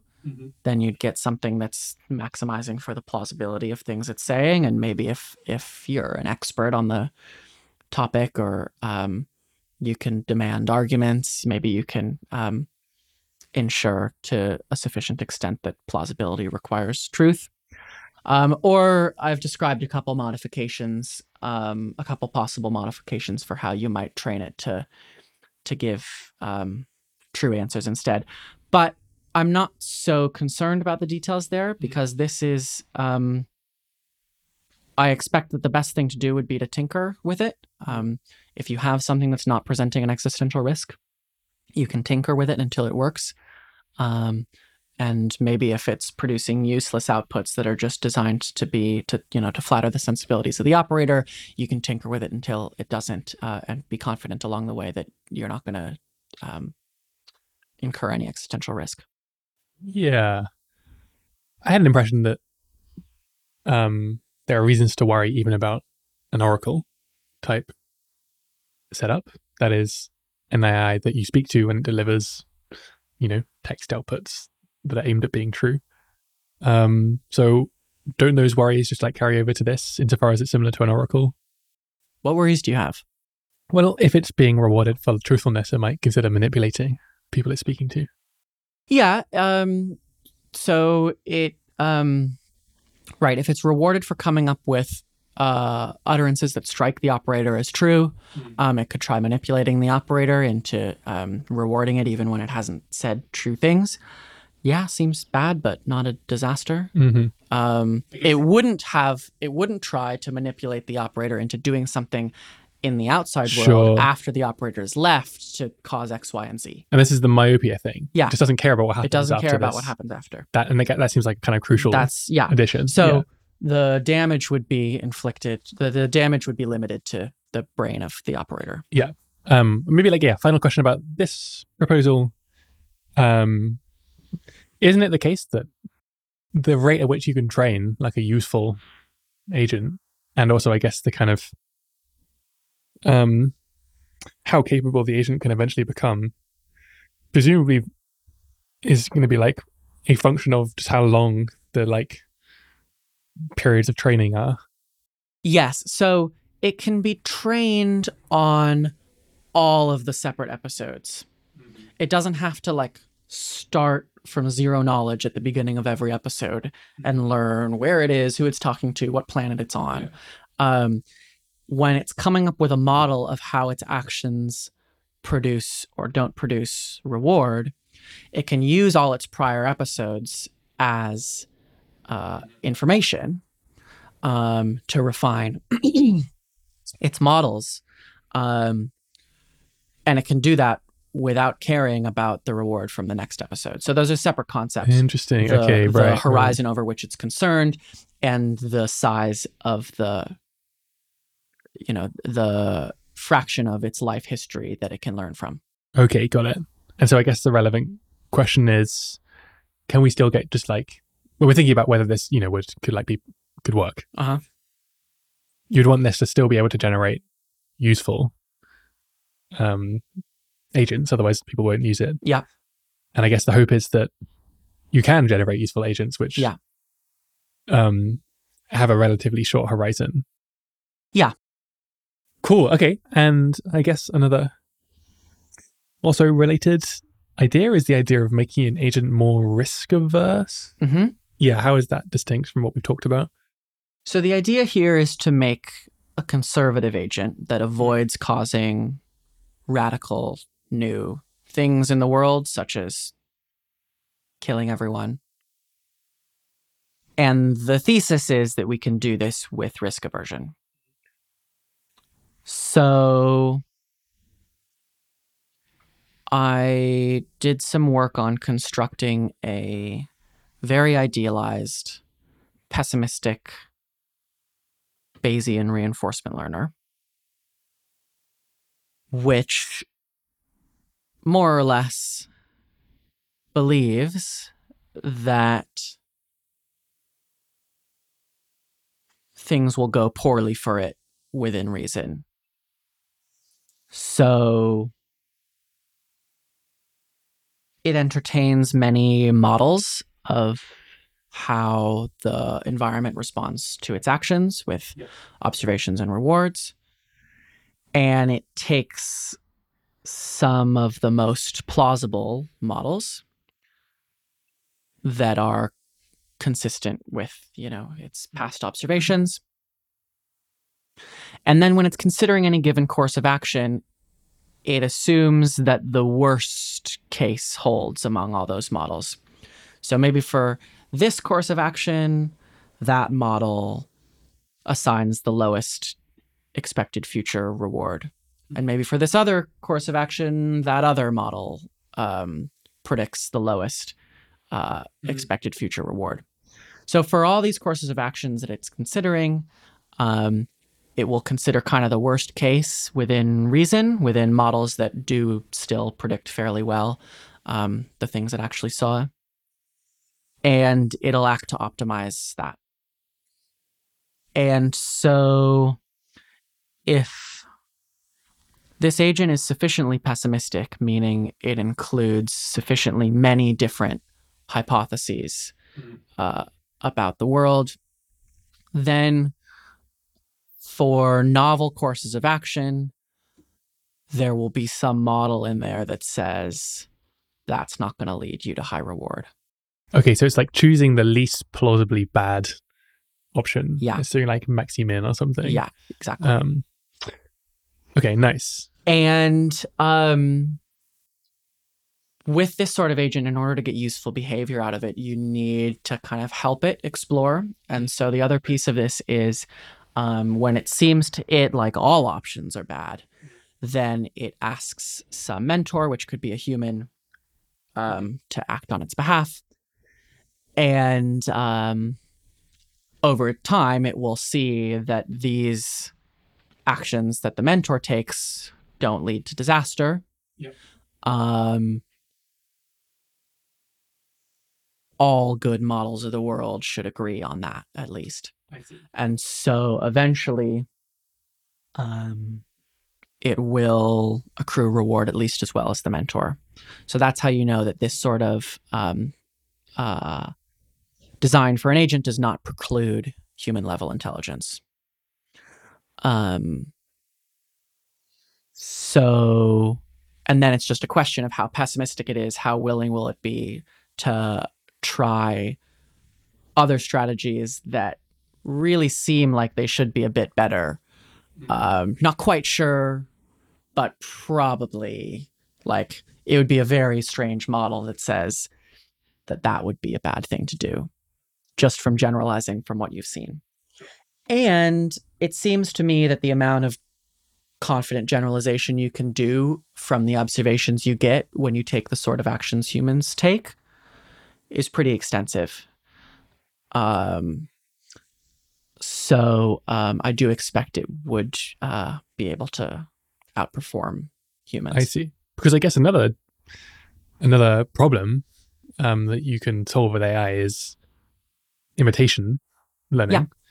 Um, and this is one way to to approach human level, but Yeah. I guess you might expect people to be interested in how to surpass human level, insofar as Yeah. people are putting their interests in things which turn out to be very useful. Yeah. And this is a a proposal to get some of the benefits of imitation learning. Right.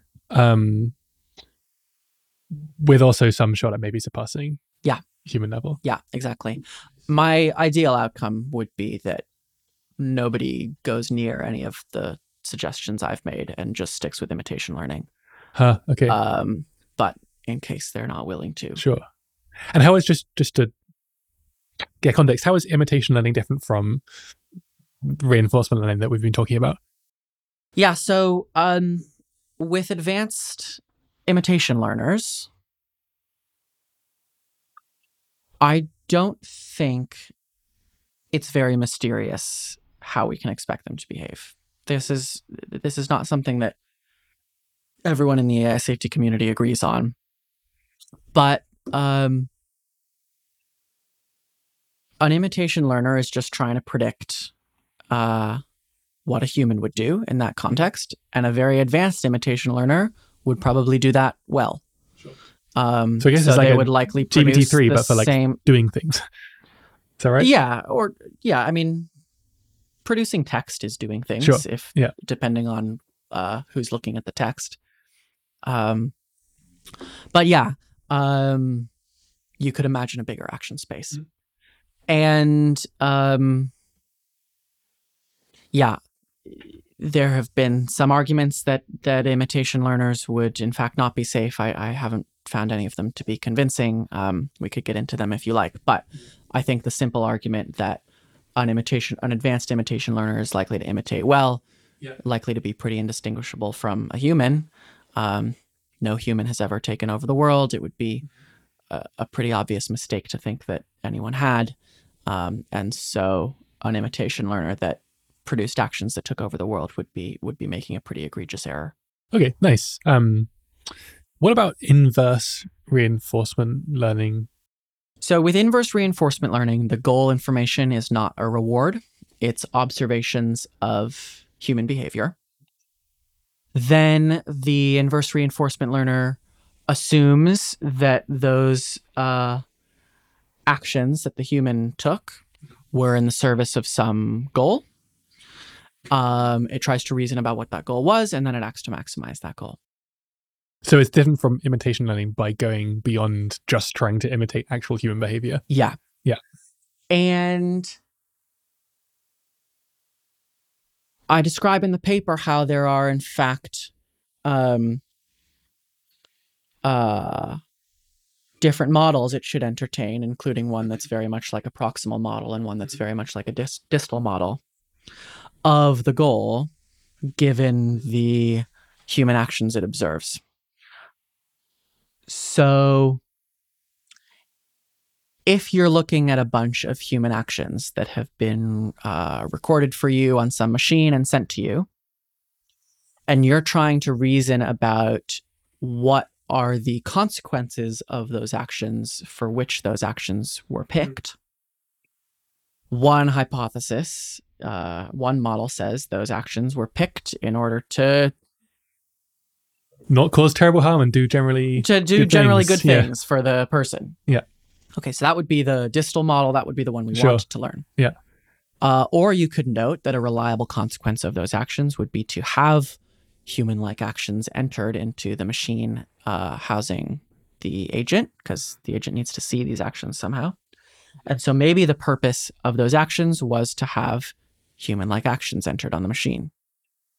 If you're optimizing uh, that model of the goal, then you would take over the machine to make sure that human like actions continue to be entered there. Um, there's a similar incentive to try to test these, although the um, the nature of the test looks slightly different.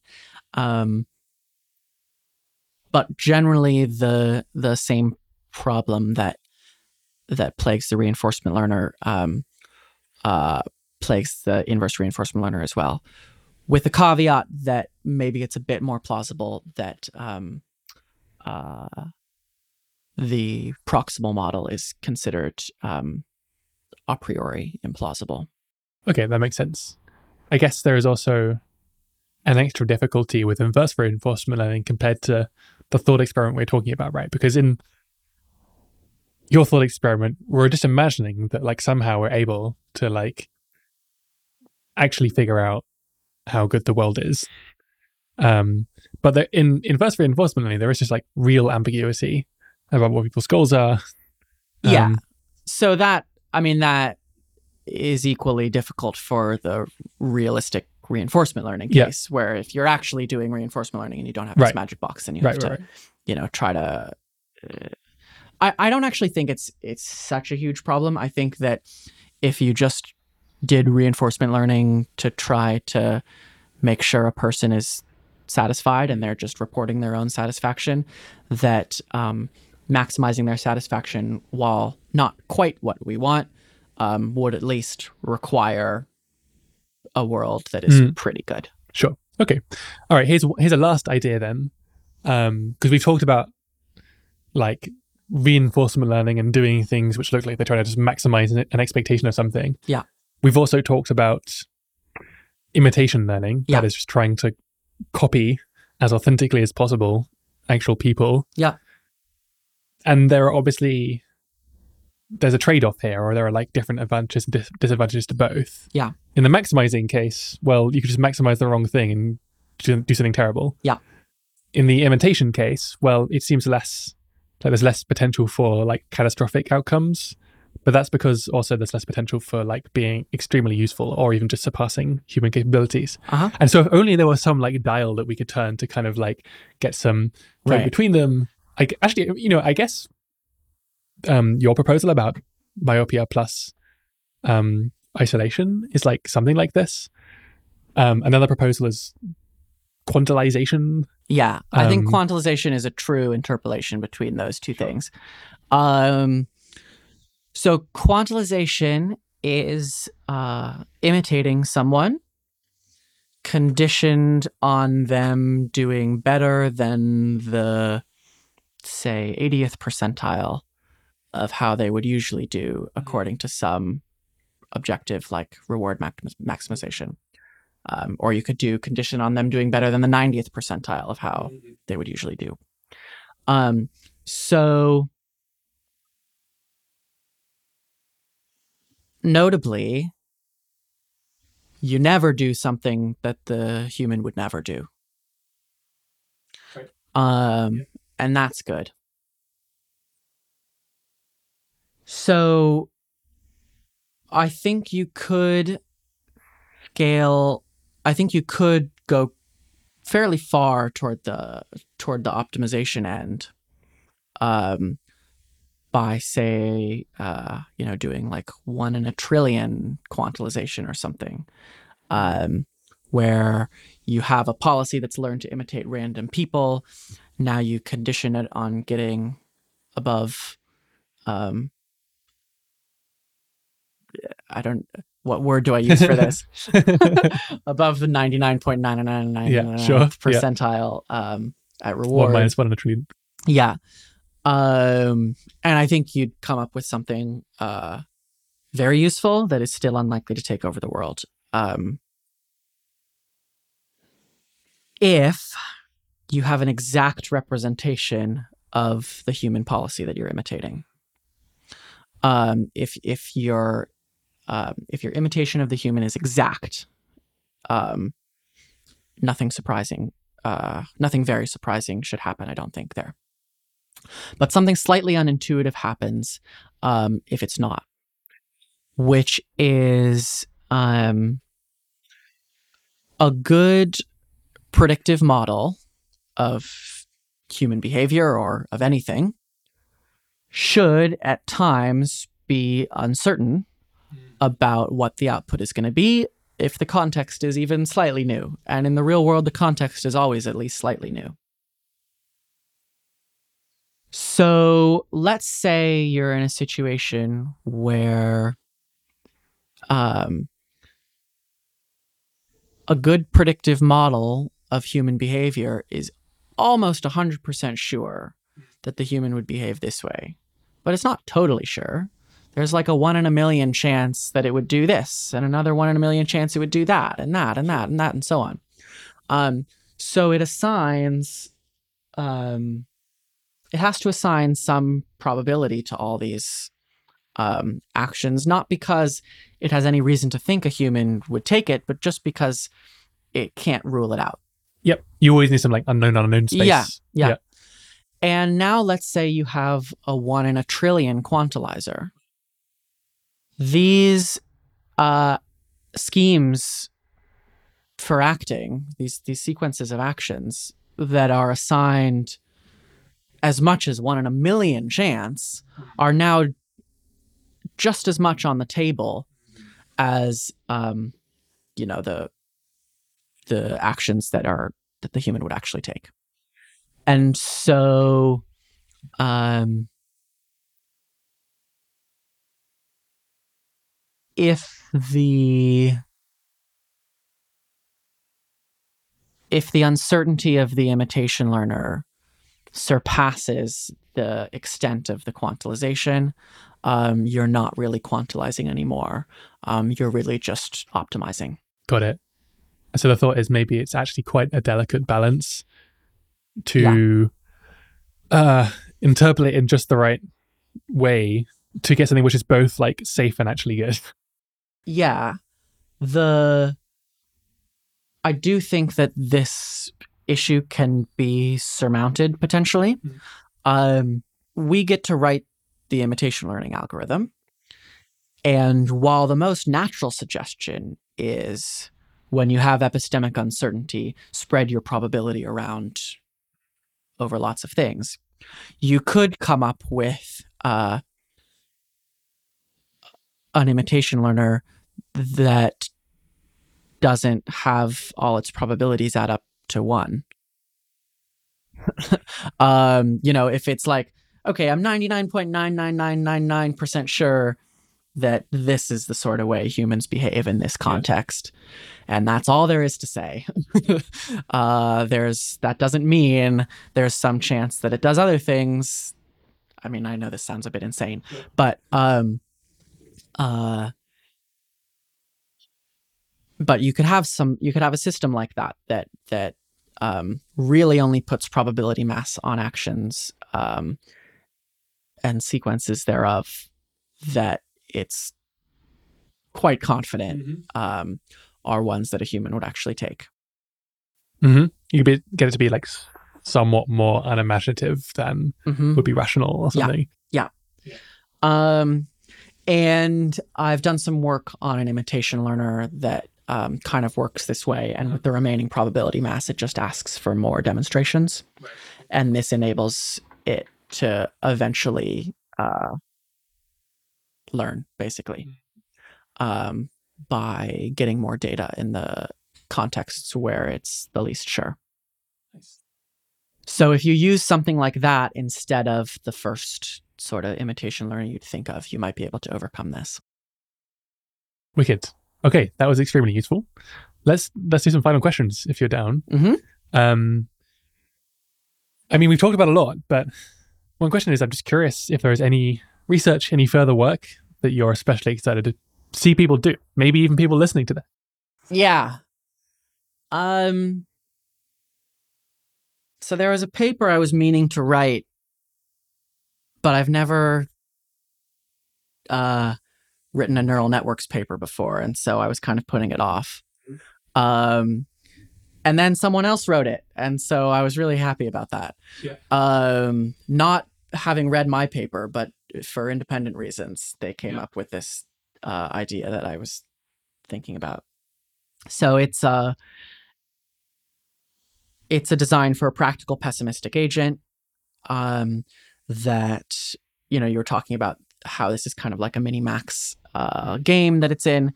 Um, set or maximin yeah. Um, so it sets up kind of these two competing neural networks where one is trying to maximize uh, the expected reward and the other one is trying to minimize it subject to um, uh, sorry so the, the policy is trying to maximize reward and the model of the environment is trying to minimize expected reward subject to um, the constraint that it does actually have to retrodict past data fairly well.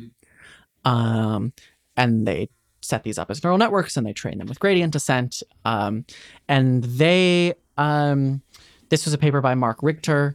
Um, the agent is called rambo which stands for something. Um, and uh, they tested it in um, the domain of offline RL, um, which is where you have a finite data set um, of the consequences of various actions from an environment, and then you try to figure out the best policy from there. Um, and it turns out pessimism is a good idea in offline RL as well. Um, and so they came up with this technique. Um, and I think it's plausible that if you scaled everything up, you could come up with um, safe, superhuman reinforcement learner. Awesome. So it sounds like expanding. So it's high praise. yeah, right. For sure, the highest. Um, yeah, I mean, I guess maybe one theme is like taking a lot of these. We've talked about somewhat kind of high level or theoretical concepts, and in order for them to like be implemented, there's just like some um extra stages of just like maybe building them into like existing paradigms, like Yeah. deep learning paradigms, and Yeah. seeing if they work and like testing them. And these are just like natural next steps. Yeah, I'd love for more people to be doing that. especially explicitly. I mean, it was you know it was nice that they came across this um, independently of seeing any of my work. Um, uh, but I would definitely be very interested in people looking at other, um, you know, that maybe looking at the imitation learning paper of mine and trying to figure out how that could be executed in practice. Um, I think people should um, consider doing work in offline RL. Um, it seems pretty plausible to me that um, designs for agents that succeed in those sorts of settings will end up being very useful for thinking about practical approaches to um, uh, making safe advanced AI. Um, so that's probably the the simplest, or that's probably the easiest domain to get a start in um, since there are so many high quality mentors um, in academia um, that could help with that. Um, but I would also always encourage people to try to design idealized agents that um, break one or more of the assumptions in the paper that we've spent most of our time discussing. Um, that I think is the most promising approach to developing new AI safety ideas. Awesome. That's very useful. And what about recommendations? Could you throw out three ish, let's say, books, papers, anything else which people could go and follow up with? Yeah. So I would recommend reading this paper that we've spent Mhm. most of our time discussing. We will link to it for sure.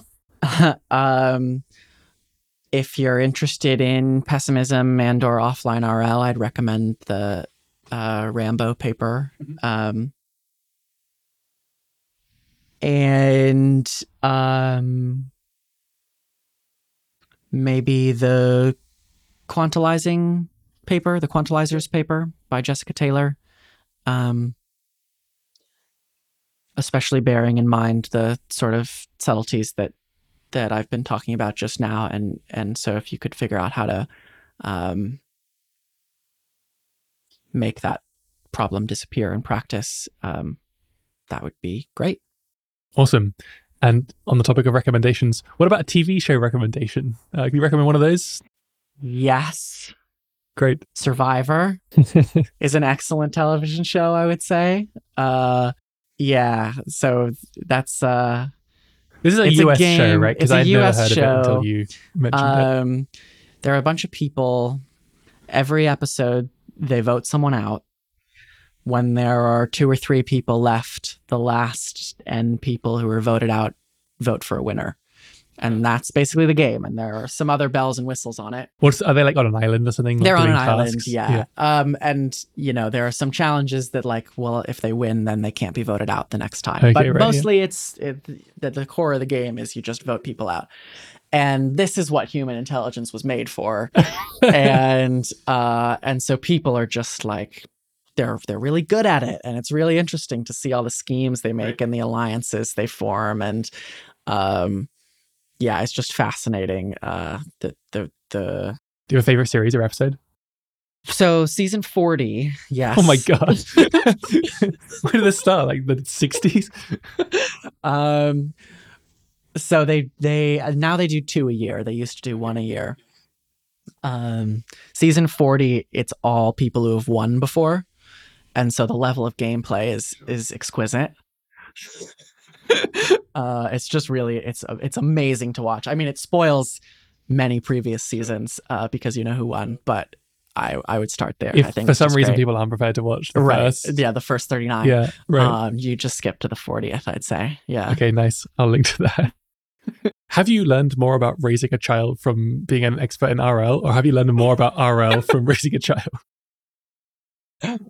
Uh, I don't know that I've learned much from either. Um, so the context here is uh, my wife and I just had a baby boy two weeks ago. What time is it? It's It is two sixteen.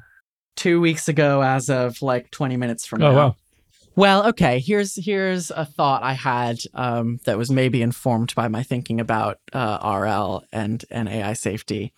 Um, we've been feeding him breast milk from a bottle, um, and sometimes he's just like guzzling it, like, and then he's sort of like and catches breath. Um, um, but usually, what they're supposed to do is like they drink a bit and then they rest for a bit, and they drink a bit and they rest for a bit. Um, and I was realizing that um, sometimes, like, I take the bottle out when he's resting because sometimes you want to burp him, and so you put him over your shoulder and you tap his back um, to to make sure that the air is gone so that he doesn't throw everything up. But if you only remove the bottle when he pauses, then maybe you're training him not to pause. So then I started um, just kind of removing it at random points to burp him rather than at, at the pauses. Did it work? Um, um, unclear. okay, nice. I guess we'll see in like 20 years' time when Yeah. um, but yeah, that was that was a thought I had that maybe That's wouldn't have occurred to me without some RL background. I love that. Okay, last question. How can people get in touch with you if they want to? Um, Michael.cohen at eng.ox.ac.uk. We'll write it down. Um, you can also, that's also written on my website, um, which is michael-k-cohen.com. All right. Michael K Cohen. Thank you very much. Thank you for having me. That was Michael Cohen on how reinforcement learners might intervene on the provision of reward. If you find this podcast valuable in some way, then probably the most effective way to help is just to write an honest review wherever you're listening to this. We'd really appreciate that. Uh, you can also follow us on Twitter. We are at Hear This Idea. We basically never tweet, but hoping to change that.